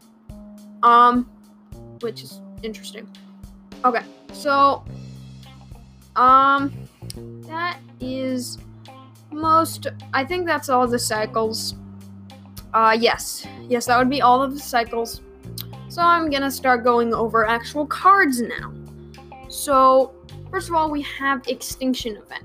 Three and a black for sorcery. Choose odd or even. Exile each creature with converted mana cost of the chosen value. Zero is even. So, uh, it's a very corner case scenario wrath. Sometimes it's useful, most of the time it's not. Um, it's basically all it is in very specific decks where you care about odd and even. That could be useful. Next, I'm going to actually go in a logical order and start reading the cards of the cycles I just named. So, first of all, we have the mytho- mythosa myth- mythoses. Um, I have multiple mythos. I don't know what to call them. Okay, uh, Mythos of Nethroi is two and a black for a for an instant. Destroy target non-land permanent if it's a creature, or if green white was spent to cast the spell. And Mythos of Brokkos is two green green for sorcery. If blue black was spent to cast the spell, search your library for a card, put that card into your graveyard, then shuffle your library, and you return up to two target permanent or return up to two permanent cards from your graveyard to your hand. Mythos of Illuna, or Mythos of Nethroi, I should probably actually talk about them, is pretty solid removal uh, it's not some of the best removal. It, it's I'd say it's very good removal. It's not necessarily the best removal that there is, but it is probably like top five for Abzan, so it's gonna go in almost all Abzan decks. Mythos of Brokkos. Brokkos is a better demonic tutor. Sorry, better diabolic tutor. And I mean, it's fine. Hard to get the fixing for. It just depends on how good your fixing is. Uh, but if you want the recursion, could definitely go in. Mythos of Illuna, two blue blue for sorcery. Create a token that's a copy of target permanent. If black, if red green was spent to cast this spell, instead create a token that's a copy of that permanent. Except the token has when this permanent enters the battlefield, if it's a creature, it fights up to one target creature you don't control. So either so either I can get so basically it's just a copy effect which can be useful in some decks but for 4 mana it's kind of inefficient. Next up is Mythos of Snap Dax. Two white, white for sorcery. Each player chooses an artifact, enchantment, a creature, an enchantment, and a planeswalker from among the non-land permanents they control, then sacrifices the rest. If red, black was spent to cast this spell, instead you choose the permanents for each player. So, oh man, why can I not think of card names? So there is a card, three white, white, that has the effect that you get if you pay the red black. Uh, I think it just depends on how good your fixing is. Uh, it's basically that. Um, Mythos of Vadrok is 2 red red for sorcery. Deals 5 damage divided as you choose among any number of target creatures and or planeswalkers. If white blue was spent to cast this spell, until your next turn, those permanents can't attack or block, and their activated abilities can't be activated. So basically, this is just a terrible card. Um, yeah, that's that's all there is to that. Um, okay. Next cycle is the two color legends. So we have Chevill, Bane of Monsters, black, green for 1 3 legendary creature human rogue with death touch. At the beginning of your upkeep, if your opponents control no permanents with bounty counters on them, put a bounty counter on target creature or planeswalker an opponent controls. And whenever a permanent an opponent controls with a bounty counter on it dies, you gain 3 life and draw a card. So, uh, it's just a way. So, unlike most bounty counter commanders, I think there's two others, maybe one. Uh, red, white, black, I'm not sure. Um, but unlike most bounty counter commanders, it only incentivizes that you kill it, not that an opponent kills it, which is fine. Um, it, it's it's a way to get card draw, which kind of it's all right. Honestly, I'm not. I'm. I mean, you can't build around it too much without running a lot of removal, and you could definitely get benefit from it, but there's not too much you can do. Next is Kinnan Bonder Prodigy. Green, blue for 2 2 whenever you tap a non land permanent for mana. Add one mana of any type that permanent produced. Non land. Your lands don't get doubled, only your non lands. Which is great because that means it's going to be running mana rocks, so it can actually be disassembled. Finally, a green, blue commander that's not just value. You have to actually go one inch out of your way to get the value. Stop making such basic freaking Simic commanders that just give you benefit for what? Oh, I'm playing mana rocks now, not land ramp. It doesn't matter. It's the same thing. And it's got an uh, an activated ability to boot. Five green and blue. Look at the top five cards your library. You may put a non-human creature from among them onto the battlefield. Put the rest on the bottom of your library in random order. Yay! Now it can cheat giant creatures into play. How great. Just come on. I mean, at least they tried. I think I think they tried for this one and I think they failed. But I think it's good that they at least tried. Next is General Kudro of Drannith. One white black for 3 3. Other humans you control get plus 1 plus 1, and when it when it or another human enters the battlefield under your control, exile target card from an opponent's graveyard. And 2. Sacrifice 2 humans. Destroy target creature with power 4 or greater. So, um, basically, you could just. I mean, it's like a bad human commander. I mean, it, it's not really helpful to get rid of opponents' graveyards. It doesn't really synergize. While sure, it is great to have graveyard hate, having it on your commander isn't particularly helpful. In fact, it's quite annoying for the person you're playing against that is running their graveyard deck. And as of the pump, that's kind of just a worse version of the other human commander. And as of sacrificing two humans to destroy target creature with power 4 or. Well, that is nice. It's not really. It doesn't really do much.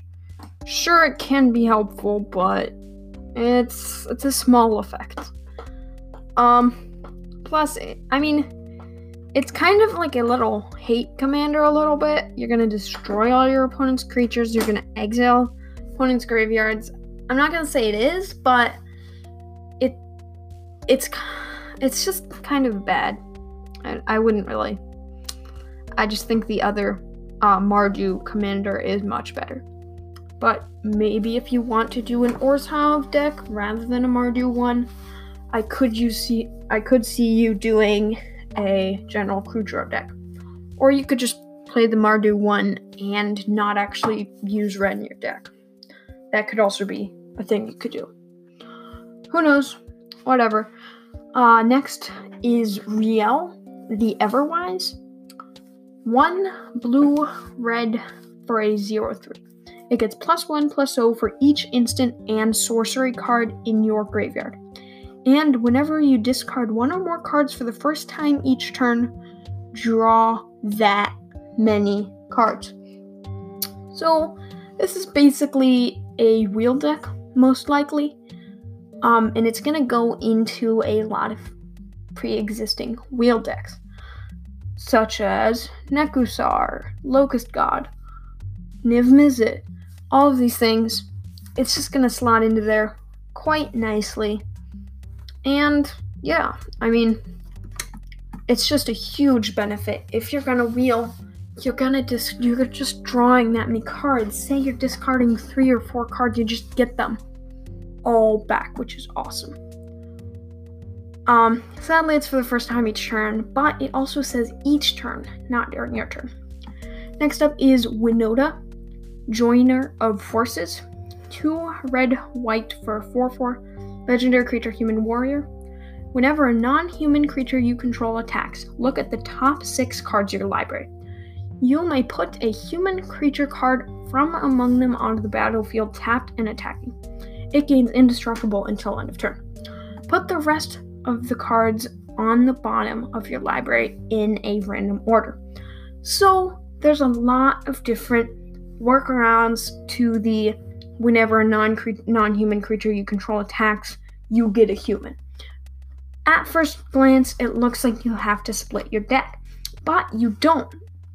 You can use non human sources that create human tokens, or, more likely and more powerful, humans that create non human tokens. That is how you really take advantage of it. And uh, someone in a Discord server I'm in brewed a deck, and they said it can start to threaten a win on turn four. Now, I don't think they've actually played against real people. I just think in playtesting it, in that it is very fast out of the gate and can kill quite quickly. So I think that's a very effective commander, and you have to be careful when you're building it to include all of those cards. But if you are careful with how you do it and you approach it intentionally, then it should work well. Alright, next up is the three color enchantment cycle. So these are just enchantments that are three that have three colors in their cost. Uh, first, we have the Jeskai one. It is one red, blue, white, and whenever you cast a non-creature spell, draw a card. There's a lot of different cards in Jeskai that just give you benefit from casting non creature spells, and drawing a card is a really good benefit. This will make a lot of decks much better. Um, yeah, I mean, there's not there's not really much to it. Death's Oasis, white, black, green. Whenever a non-token creature you control dies, put the top two cards of your library into your graveyard. Then return a creature card with lesser converted mana cost than the creature that died from your graveyard to your hand. 1. Sacrifice Death's Oasis. You gain life equal to the greatest converted mana cost among creatures you control. So, basically, it's just a way to self mill in a deck that either wants self mill, probably not, or a deck that wants self mill and death. So, which is actually a lot of decks, such as Meren, for example.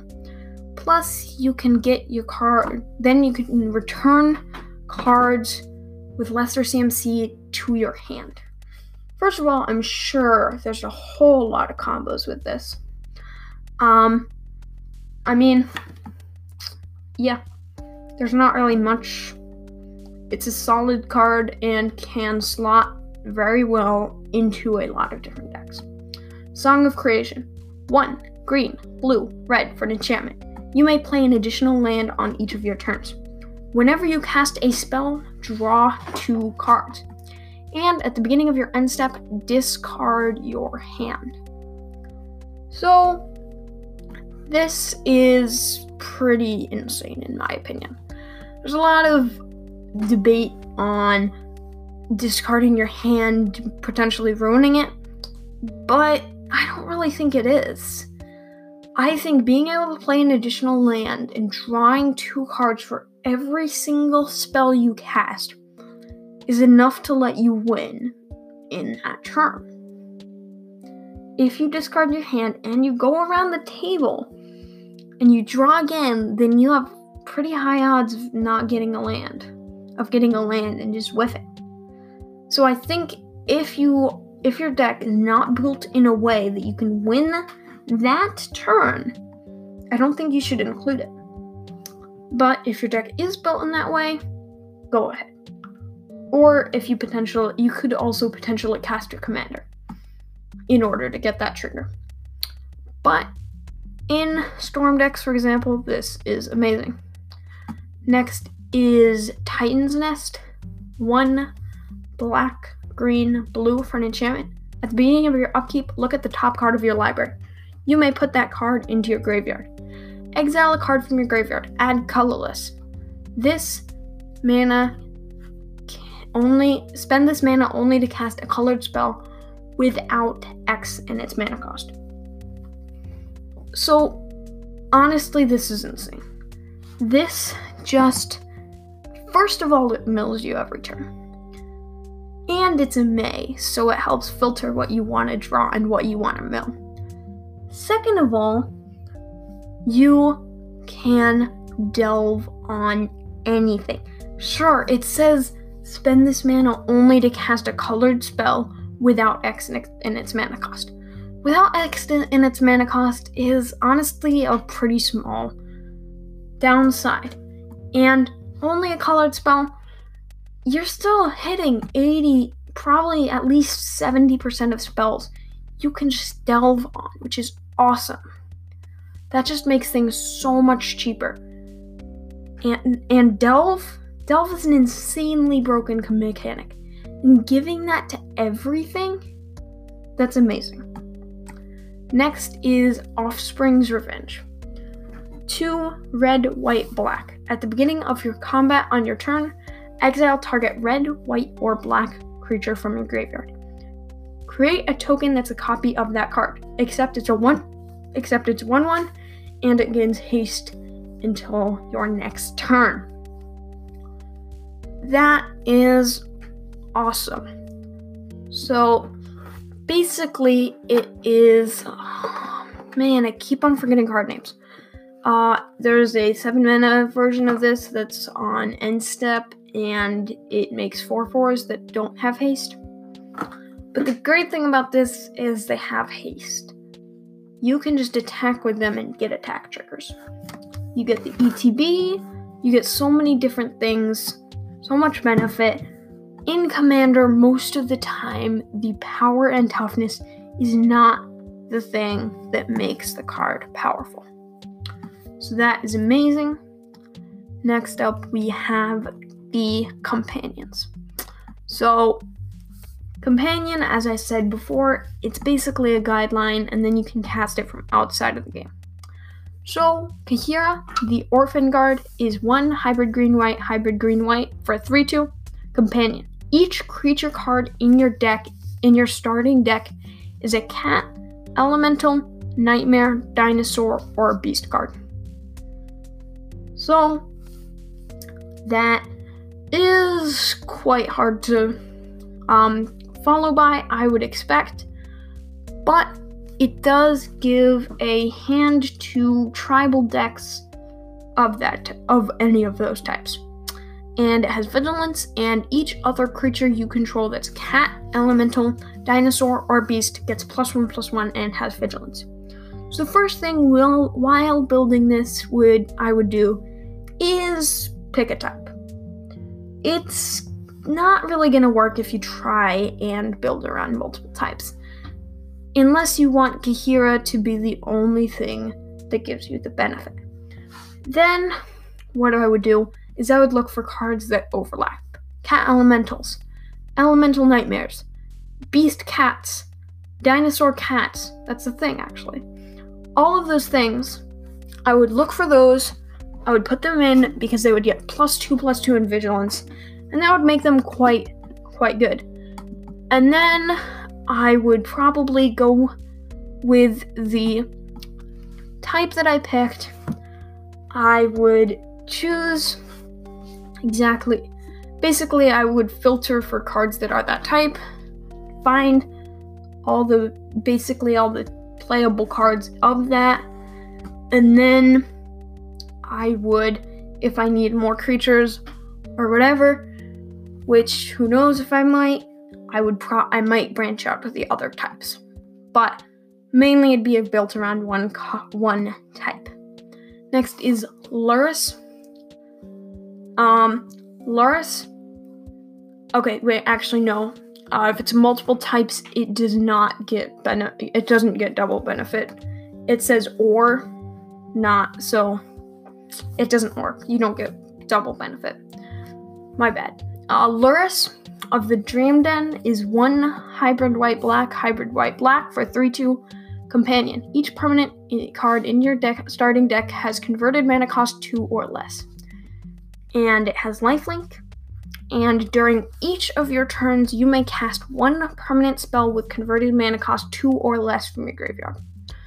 So, this is basically either a aristocrats deck or an eggs deck. Either way, it's incredibly hard to find a win condition. Sure, your start your instants or sorceries can be higher than CMC2. But then literally your only win condition that that gives you is the 10 mana thing that gives uh, gives you 1 1 flyers for your life total, which is terrible. And Second Sunrise, which, not to dog on Second Sunrise, it's an amazing card, but that's one that's one legitimate win con. That is one actual way that you can win. Next is the banned card. Lutri the Spell Chaser is hybrid is one hybrid blue red hybrid blue red for 3 2 legendary creature elemental otter. Companion. Each non land card in your de- starting deck has a different name. It has flash, and when Lutri the spell chaser, spell chaser enters the battlefield, if you cast it, copy target instant or sorcery spell you control. You may choose new targets for the copy. So every single commander deck meets the requirement, which explains why it is completely justified that they banned it. Yep. Um next is Zirda, the Dawnmaker. One hybrid red white hybrid red white for 3 3 companion. Each permanent card in your starting deck has an activated ability. And abilities you activate that aren't mana abilities cost 2 less to activate. This effect can't reduce the mana in that cost to less than 1 mana. And 1 tap, target creature can't block this turn. So basically, this goes infinite with a lot of different cards, such as Basalt Monolith and Grim Monolith. And it can also be used as a synergy piece. I know someone has, I know of a list someone built. Um, so I'll probably post that in the description. Uh, it seems like a really interesting commander. Um, as of the difficulty of meeting the companion, I think it would be difficult, but if you are dedicated to meeting that ability, you could. Next is Umori, the Collector. Two hybrid black green, hybrid black green for a 4 5 companion. Each non land card in your deck, in your starting deck, shares a card type. So, and as Umori enters the battlefield, choose a card type. Spells you cast of the chosen type cost one less cast. If you want to be if you want your opponents to be extremely confused with no benefit to yourself, name the name a type that isn't the type that all your cards sh- share. They will be very confused. And then you'll get absolutely no benefit from it and it'll be funny. Um this seems interesting. I mean, I if you think about it, there aren't too many things you could do. You could do you could try and do eggs, um, which you can cast some free artifacts, but then you don't really get much of a benefit from it. I mean, it could work, but it wouldn't work very well. Uh, you could try. I don't know. Honestly, I mean, you could do creatures. You you could just do creatures and have slight benefit. I don't know. I think, yeah, I, I honestly don't know. There isn't really any way that I can think of to break this card. Uh, Jegantha, the Wellspring, 4 red green for 5 5 companion. No card in your starting deck has more than one of the same mana cost, mana symbol in its mana cost. And you can tap it to add white, blue, black, red, green. This mana can't be spent to pay generic mana costs. So, I don't know, but I would assume meeting that companion is quite easy. I could be wrong, but it looks pretty easy to me. Of course, you would have to make changes in your decks, but if you're careful with it, you would be making a small sacrifice. I mean, the downside of Jegantha is you're not really getting that much. I mean, it, it's great to have a giant mana rock, but not being able to spend it on generic mana costs makes it quite difficult to use.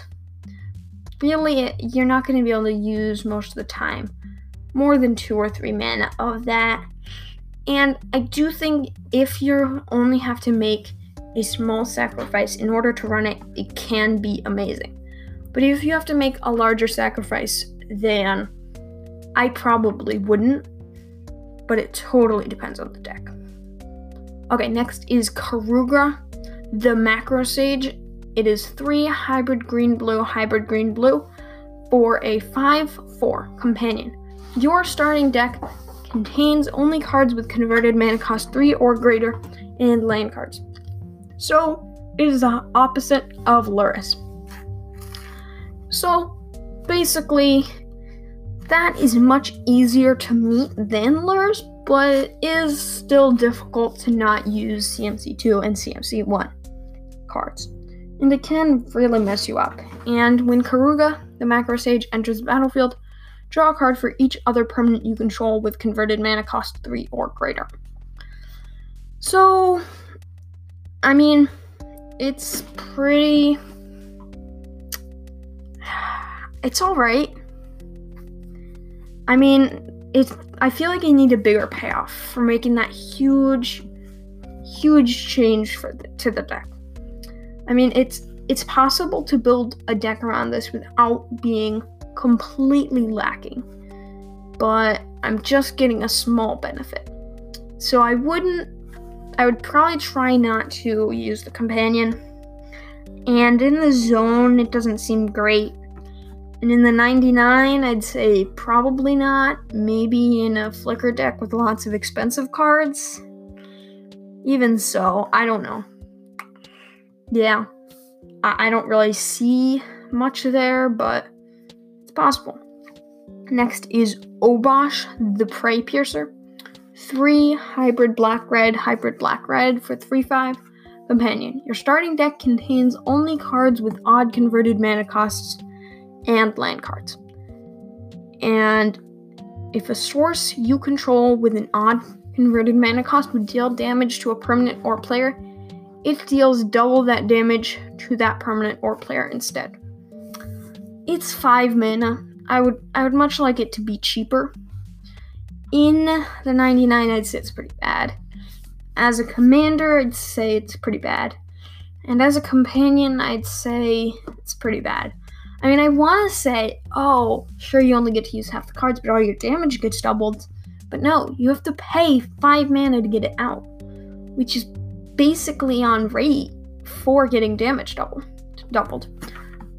So, I just, it's just kind of bad. And then the opposite of that is Gyruda, Doom of Depths, for blue black, blue black for a 6 6. Companion, your starting deck contains only cards with even converted mana costs. And when Gyruda enters the battlefield, each player puts the top four cards of their library into the graveyard. Put a creature card with an even converted mana cost from among those cards onto the battlefield under your control. So, yes, you do get to mill yourself, meaning that you'll probably almost always end up with something good at least. And who knows, you might get unlucky, you might get really lucky. I'd say it'd be pretty good, but it it might be hard to meet that companion. As the commander, I could definitely see it. Wouldn't be amazing. In the 99, I'd say I think it would go pretty well in the 99 actually. As the companion, I'd say probably not. And the last companion is Yorion Sky Nomad. Three hybrid white blue, hybrid white blue companion. Your starting deck contains at least 20 cards more than the maximum deck size. So that is impossible to meet in Commander. Um, so y- you don't get to use it as your companion. Uh, but as a commander or in the 99, it is awesome because it is a 4 5 with flying, and when it enters the battlefield, exile any number of other non land permanents you own and control. Return those cards to the battlefield at the beginning of the next, next end step. So, as the commander, it is, I would say, a slightly worse Brago. Because if you have something, a flicker effect that just targets one creature, then you can do any number of them. So basically, it can just be just as effective as Brago, basically, with little bit less risk because you can activate it immediately and you don't have to wait around the table, but then that costs more mana, and a little bit more mana required and more cards required, which that's that's a trade-off And in the 99 of really any Blink deck, in a Brago deck, you can get two. In really any deck that is a Blink deck, you can just double your Blinks most of the time, which is quite good. Alright, next are the ultimatums. So, first off, we have Splendid Ultimatum. Blue, blue, red, red, red, white, white for sorcery. Target player gains 5 life. Splendid Ultimatum deals 5 damage to any target. Draw 5 cards. I'd say it's alright. Um, it's 7 mana and you don't really get to win, so it's it's okay. And it can definitely get you somewhere, but it's not uh it's questionable. I, I put it in decks, but not commonly. Eerie Ultimatum, white, white, black, black, black, green, green, sorcery. Return any number of permanent cards with different names from your graveyard to the battlefield. Okay, so in Commander, that's return any number of permanent cards in your graveyard to the battlefield. Which is a 9 mana card, I believe. So that is definitely good. Hard to get that good fixing, but it could definitely work. Next is Emergent Ultimatum. Black, black, green, green, green, blue, blue, sorcery. Search a library for up to three monocolor cards with different names. So, up to three monocolored cards, and exile them. An opponent chooses one of those cards. Shuffle that card into your library. You may cast the other cards without paying their mana costs. Exile Emergent Ultimatum.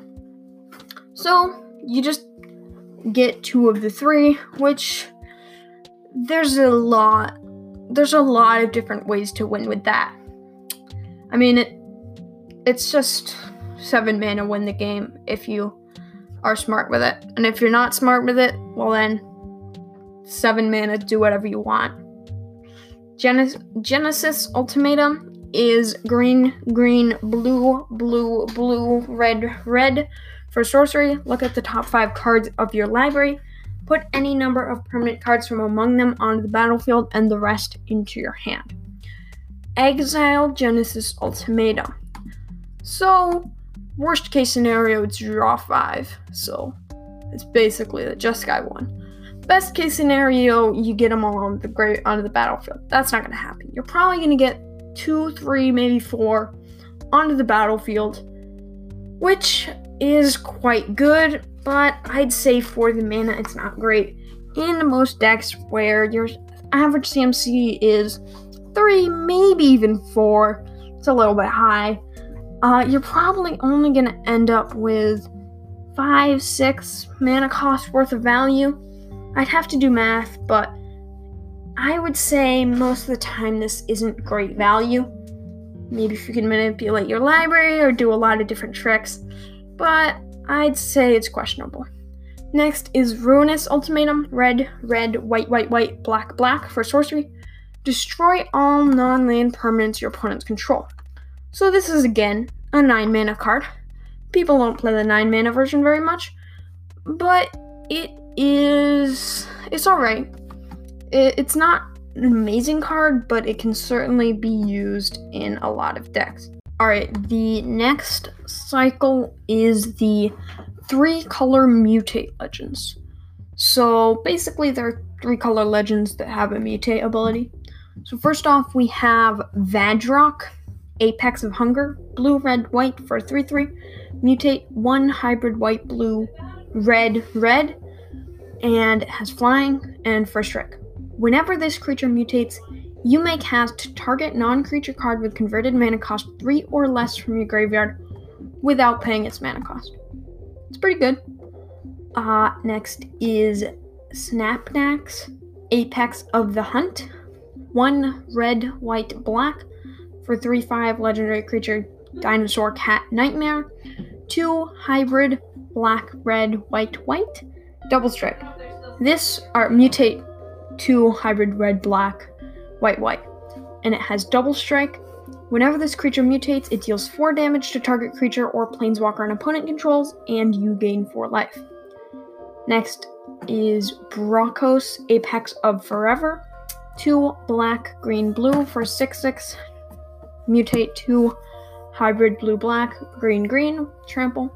You may cast Brocca, Brokkos from your graveyard using its mutate ability.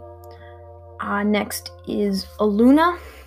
Or, well, I mean, that's notable because you have to get it into your graveyard, which can be difficult to do. Well, not particularly. You just have to cast it and then have it die. But that's still uh, an extra hoop to jump through. Actually, no, you can cast it from the command zone using its ability too, so not particularly notable. I mean, it, it can let your stack mutate over and over again if you can sacrifice it. Which I don't think you can sacrifice things in the middle of the stack of your mutate stack without sacrificing the entire stack, but maybe you can. Next is Illuna, Apex of Wishes. Two green, blue, red for 6x. Mutate three hybrid red, green, blue, blue. Flying, trample. Whenever this creature mutates, exile cards from the top of your library until you exile a non land permanent card. Put that card onto the battlefield or into your hand. Uh, that's pretty good. Uh, if you can manipulate the top of your library, or if you just have like a really high average converted mana cost. Uh, next is Nethroi, Apex of Death. Two white, black, green. Five, five. Sorry, mutate four hybrid green white, black black. Death Touch, lifelink. Whenever this creature mutates, return any number of target creature cards with total power 10 or less from your graveyard to the battlefield. Uh, that's a that's a lot of recursion actually, I think. Okay. So I believe I covered all of these cycles now. And actually most of the card well, a lot of the cards I wanted to talk about were cycles. So now it's time for other legends. We have Godzilla, King of the Monsters. Three red green for 7 3 trample. Lethal damage dealt to creatures you control is determined by their power rather than their toughness. So it's like a reverse Doran, but also 5 mana. Um this is quite good. Uh it's actually called Zilortha um, strength incarnate, but we're, we're all gonna call it Godzilla. Uh, net, so it's pretty good. Uh, I think it's great for the Commander Quest because I can get some janky vanilla creatures or just things with a really high power and low toughness to be good. Um, otherwise, it's kind of bad. I mean, it, some people might want to build around it, but it's pretty straightforward. Uh, next is Kogla, the Titan Ape. Three green, green, green for 7 6. When it enters the battlefield, it fights up to one target creature you don't control. And when it attacks, destroy target artifact or enchantment defending player controls. And one in a green, return target human you control to its owner's hand. Kogla gains indestructible until end of turn. So, it's just like a removal spell in the zone for either artifacts or enchantments if it attacks, or creature if it ETBs, because it's a 7 6. You can get rid of almost anything. I mean, it's alright, uh, but it doesn't. It's kind of difficult to build around. I mean, it's a big creature which you can get benefit from, but you still you can't really build around it. Uh, next is Yidaro. I mean, you could take the fighting idea and run with it. I don't know. Next is Yidaro, Wandering Monster. Yidaro Wandering Monster is 5 red red for an 8 8 trample haste. Cycling 1 in a red. When you cycle Yidaro Wandering Monster, shuffle it into your library from your graveyard. If you've cycled a card named Yidaro Wandering Monster four or more times this game, put it onto the battlefield from your graveyard instead. So, it's similar if you run it in the command zone, which you could, but I mean, it'd just be really difficult. Uh, you'd run a lot of cards similar to Phage, because you would want to get it into your hand. Then you can cycle it, then you can get it shuffled in your library and tutor for it over and over again. And then, after you've cycled it four times and gone through all of this effort, what do you get? Um, yeah, you just get an 8 8 trample haste, which you could have just cast for 7 mana. So, overall, it's pretty terrible. Um, and sure, yeah, you can cycle it four times, but why would you? So, pretty bad. Um, next up, we have just random creatures. Cunning Nightbonder. Hybrid blue black, hybrid blue black, for a 2 2 with flash, human rogue. Spells with flash you cast cost 1 less to cast and can't be countered. Drannith Magistrate. 1 in a white for creature human wizard your opponents can't cast spells from anywhere other than their hands. 1 3. Your opponents can't cast commanders from the command zone. This is very broken and very rude, so don't play this card.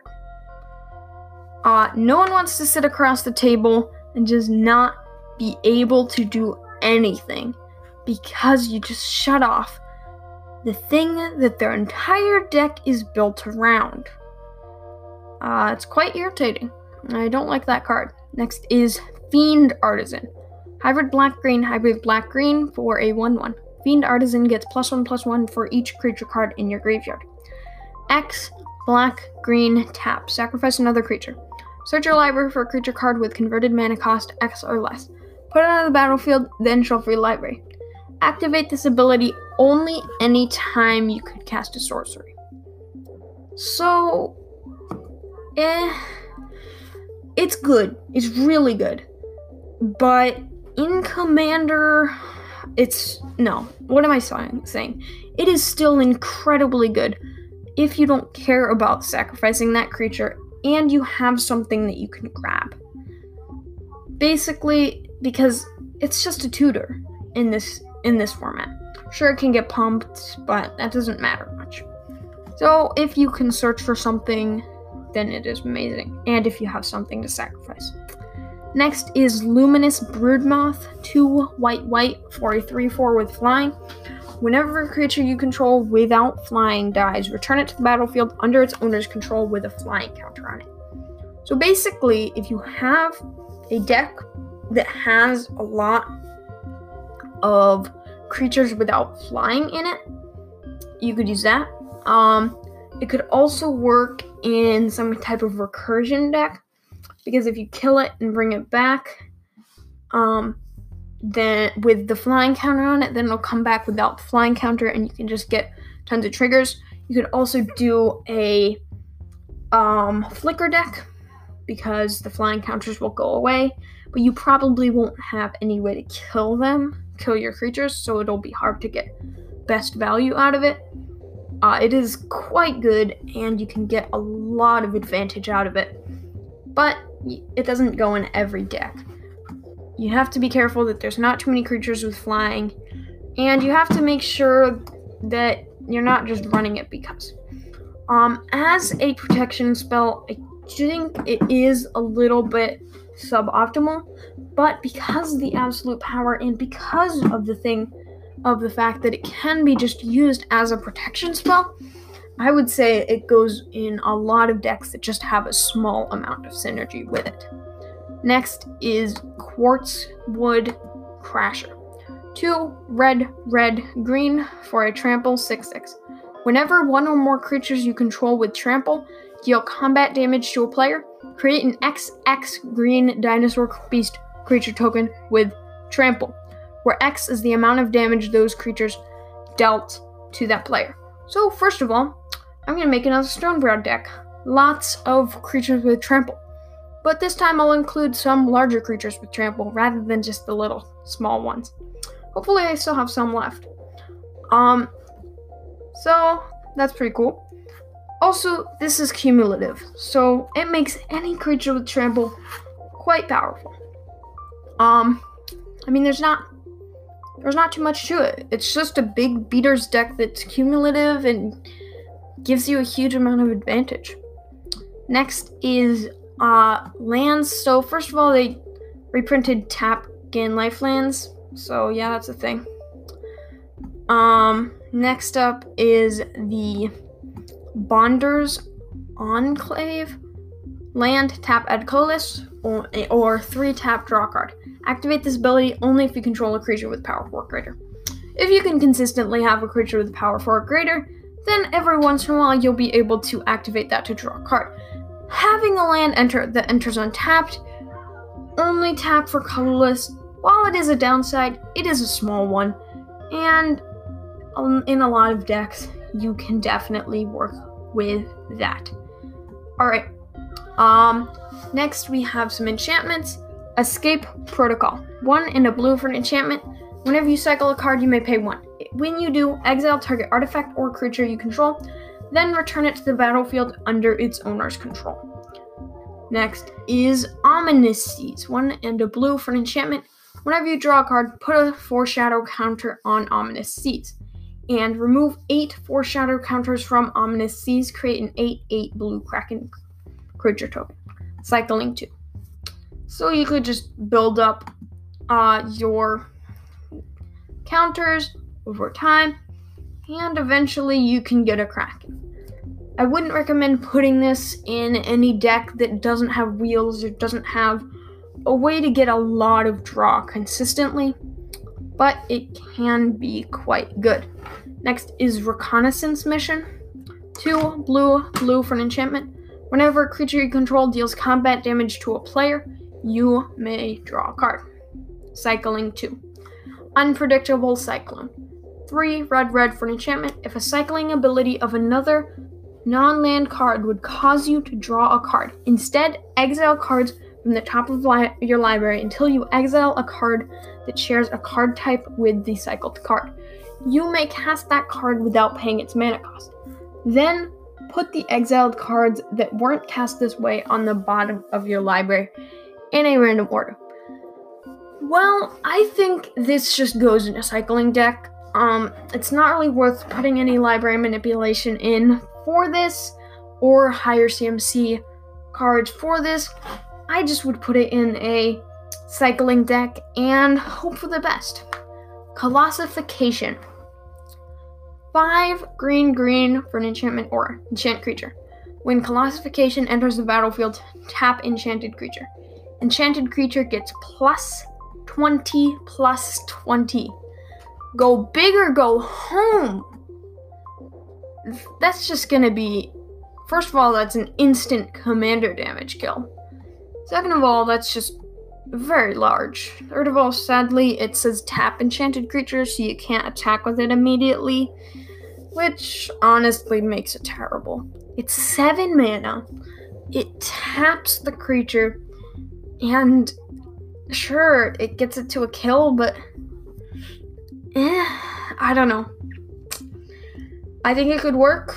It could definitely work, but eh, it's not. It's not amazing. Next up is planeswalkers. I mean, if you have protection for it, I mean, most Voltron decks have protection. I don't know. It's alright. But make sure whoever you kill first, make sure you kill the people that are most likely to have answers. Or that are will just win, like next turn, you know. Winning is kind of an answer though, if you think about it. Okay, Planeswalkers. Narset of the Ancient Way. One blue, red, white for legendary planeswalker Narset. Plus one. Uh, it starts with four loyalty. Plus one. You gain two life. Add blue, red, or white. Spend this mana only to cast a non creature spell. That's fine.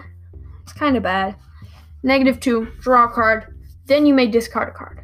When you discard a non land card this way, Narset of the Ancient Way deals damage equal to that card's converted mana cost to target creature or planeswalker. I mean, it's good removal. Um, it's definitely good removal. Uh, negative six, you get an emblem with whenever you cast a non-creature spell, this emblem deals two damage to any target. Eh, overall, overall, I'd say it's pretty bad. I mean, the negative two is solid removal. The plus one is pretty bad generally. I mean, two life is okay. And the negative six is, well, it's certainly very powerful. It's not gonna do, it's not gonna win you the game or anything. I mean, it could, but not, it's not particularly likely. Lukka, Coppercoat Outcast. Three red, red for Legendary Planeswalker Lukka with five loyalty. Plus one, exile the top three cards of your library. Creature cards exiled this way gain, you may cast this card from exile as long as you control a Lukka Planeswalker. I mean, that is definitely good draw. You're probably just gonna get one creature that you can cast as long as you have Lukka, which I'd say it's worse than drawing a card, but for a plus one, that's not bad. Um, negative two, exile target creature you control, then reveal cards from the top of your library until you reveal a creature card with higher converted mana cost. Put that card on the battlefield and the rest on the bottom of your library in a random order. Uh, that does seem good. Um, I'm not sure. I'm not sure really. It being randomized is unfortunate, but you are just continuously upgrading your creatures. Plus, in decks that care about ETBs or LTBs or anything like that, it could be it could be quite good. And negative seven, each creature you control deals damage equal to its power to each opponent. So it's good, but it's not amazing. Um, yeah. It's certainly good, and I could see it being put in some decks, but it's it's not amazing or anything. Next is Vivien, Monsters Advocate. Three green green for a legendary planeswalker Vivien with three loyalty. You may look at the top card of your library anytime, and you may cast creature spells from the top of your library. Um, so that's a solid static. Plus one, create a three. Uh, it has three loyalty. Plus one, create a three three green beast creature token. Put your choice of a vigilance counter, a reach counter, or a trample counter on it. So then it'll go up to 4 loyalty and it'll have a 3 3 blocker to keep it safe. And negative 2, whenever you, when you cast your next creature this sp- spell this turn, search your library for a creature card with lesser converted mana cost, put it on the battlefield, and shuffle your library.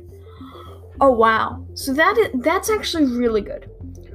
Because you can just get you can you can search for whatever. You can search for whatever you need at the moment and it puts it right onto the battlefield. A lot of the time, you're just going to be able to combo off super quickly after casting one, probably two, but maybe even one creature off of that with that ability. That seems quite quite powerful. Plus, you can get the creatures from the top of your library, so you're likely to have more options. That seems quite good. Next, we have two one more artifact. This is the last card, and will, we will finally be done with this. I'm not sure what it is, but I think it's about two hours. Well, it's not bad actually. Set, set, sets, I guess. Sets review. Um, so the final card is certainly good, but it's not like one of the best cards. It, it is very good though. Uh, the Ozolith. One for legendary artifact. Whenever a creature you control leaves the battlefield, if it had counters on it, put those counters on the Ozolith. At the beginning of your turn, if the Ozolith has counters on it, you may move all counters from the Ozolith onto target creatures.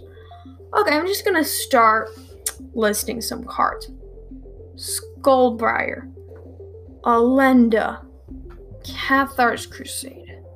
There's so many. There's so many different synergies you can have. There's so many different things you can do with this. And in the right deck, and it fits perfectly in so many decks. So many. It is amazing. So this card is just wonderful. Alright. So it is time to get on to card of the card of the week. So the card of the week this week is Curious Herd. 3 and a green for an instant. Choose target opponent. You create 3 X 3 3 green beast creature tokens, where X is the number of artifacts that player controls. So, to make a very, very long story short, I analyzed the number, the average number of artifacts of each CMC in the EDH EDHREC database, and I found out that if you cast this on turn 4, you're gonna get roughly an average of 1. You're gonna get roughly an average of 1 beast. So yeah, this card is terrible. Um, don't run it. This is a trap. Do not run it. And that's basically all there is to it.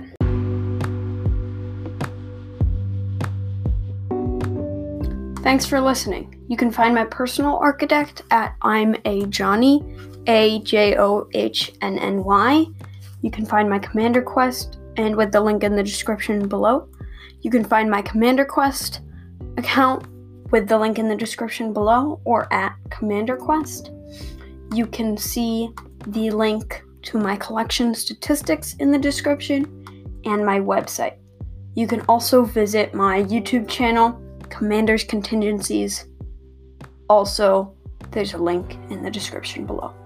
I will also post any relevant links, such as the decks that I went over, or if there's any news, I will post links to my source or things that have more information. I will see you next week. Oh, there will also be time blocks to tell you what times certain things in the episode are happening.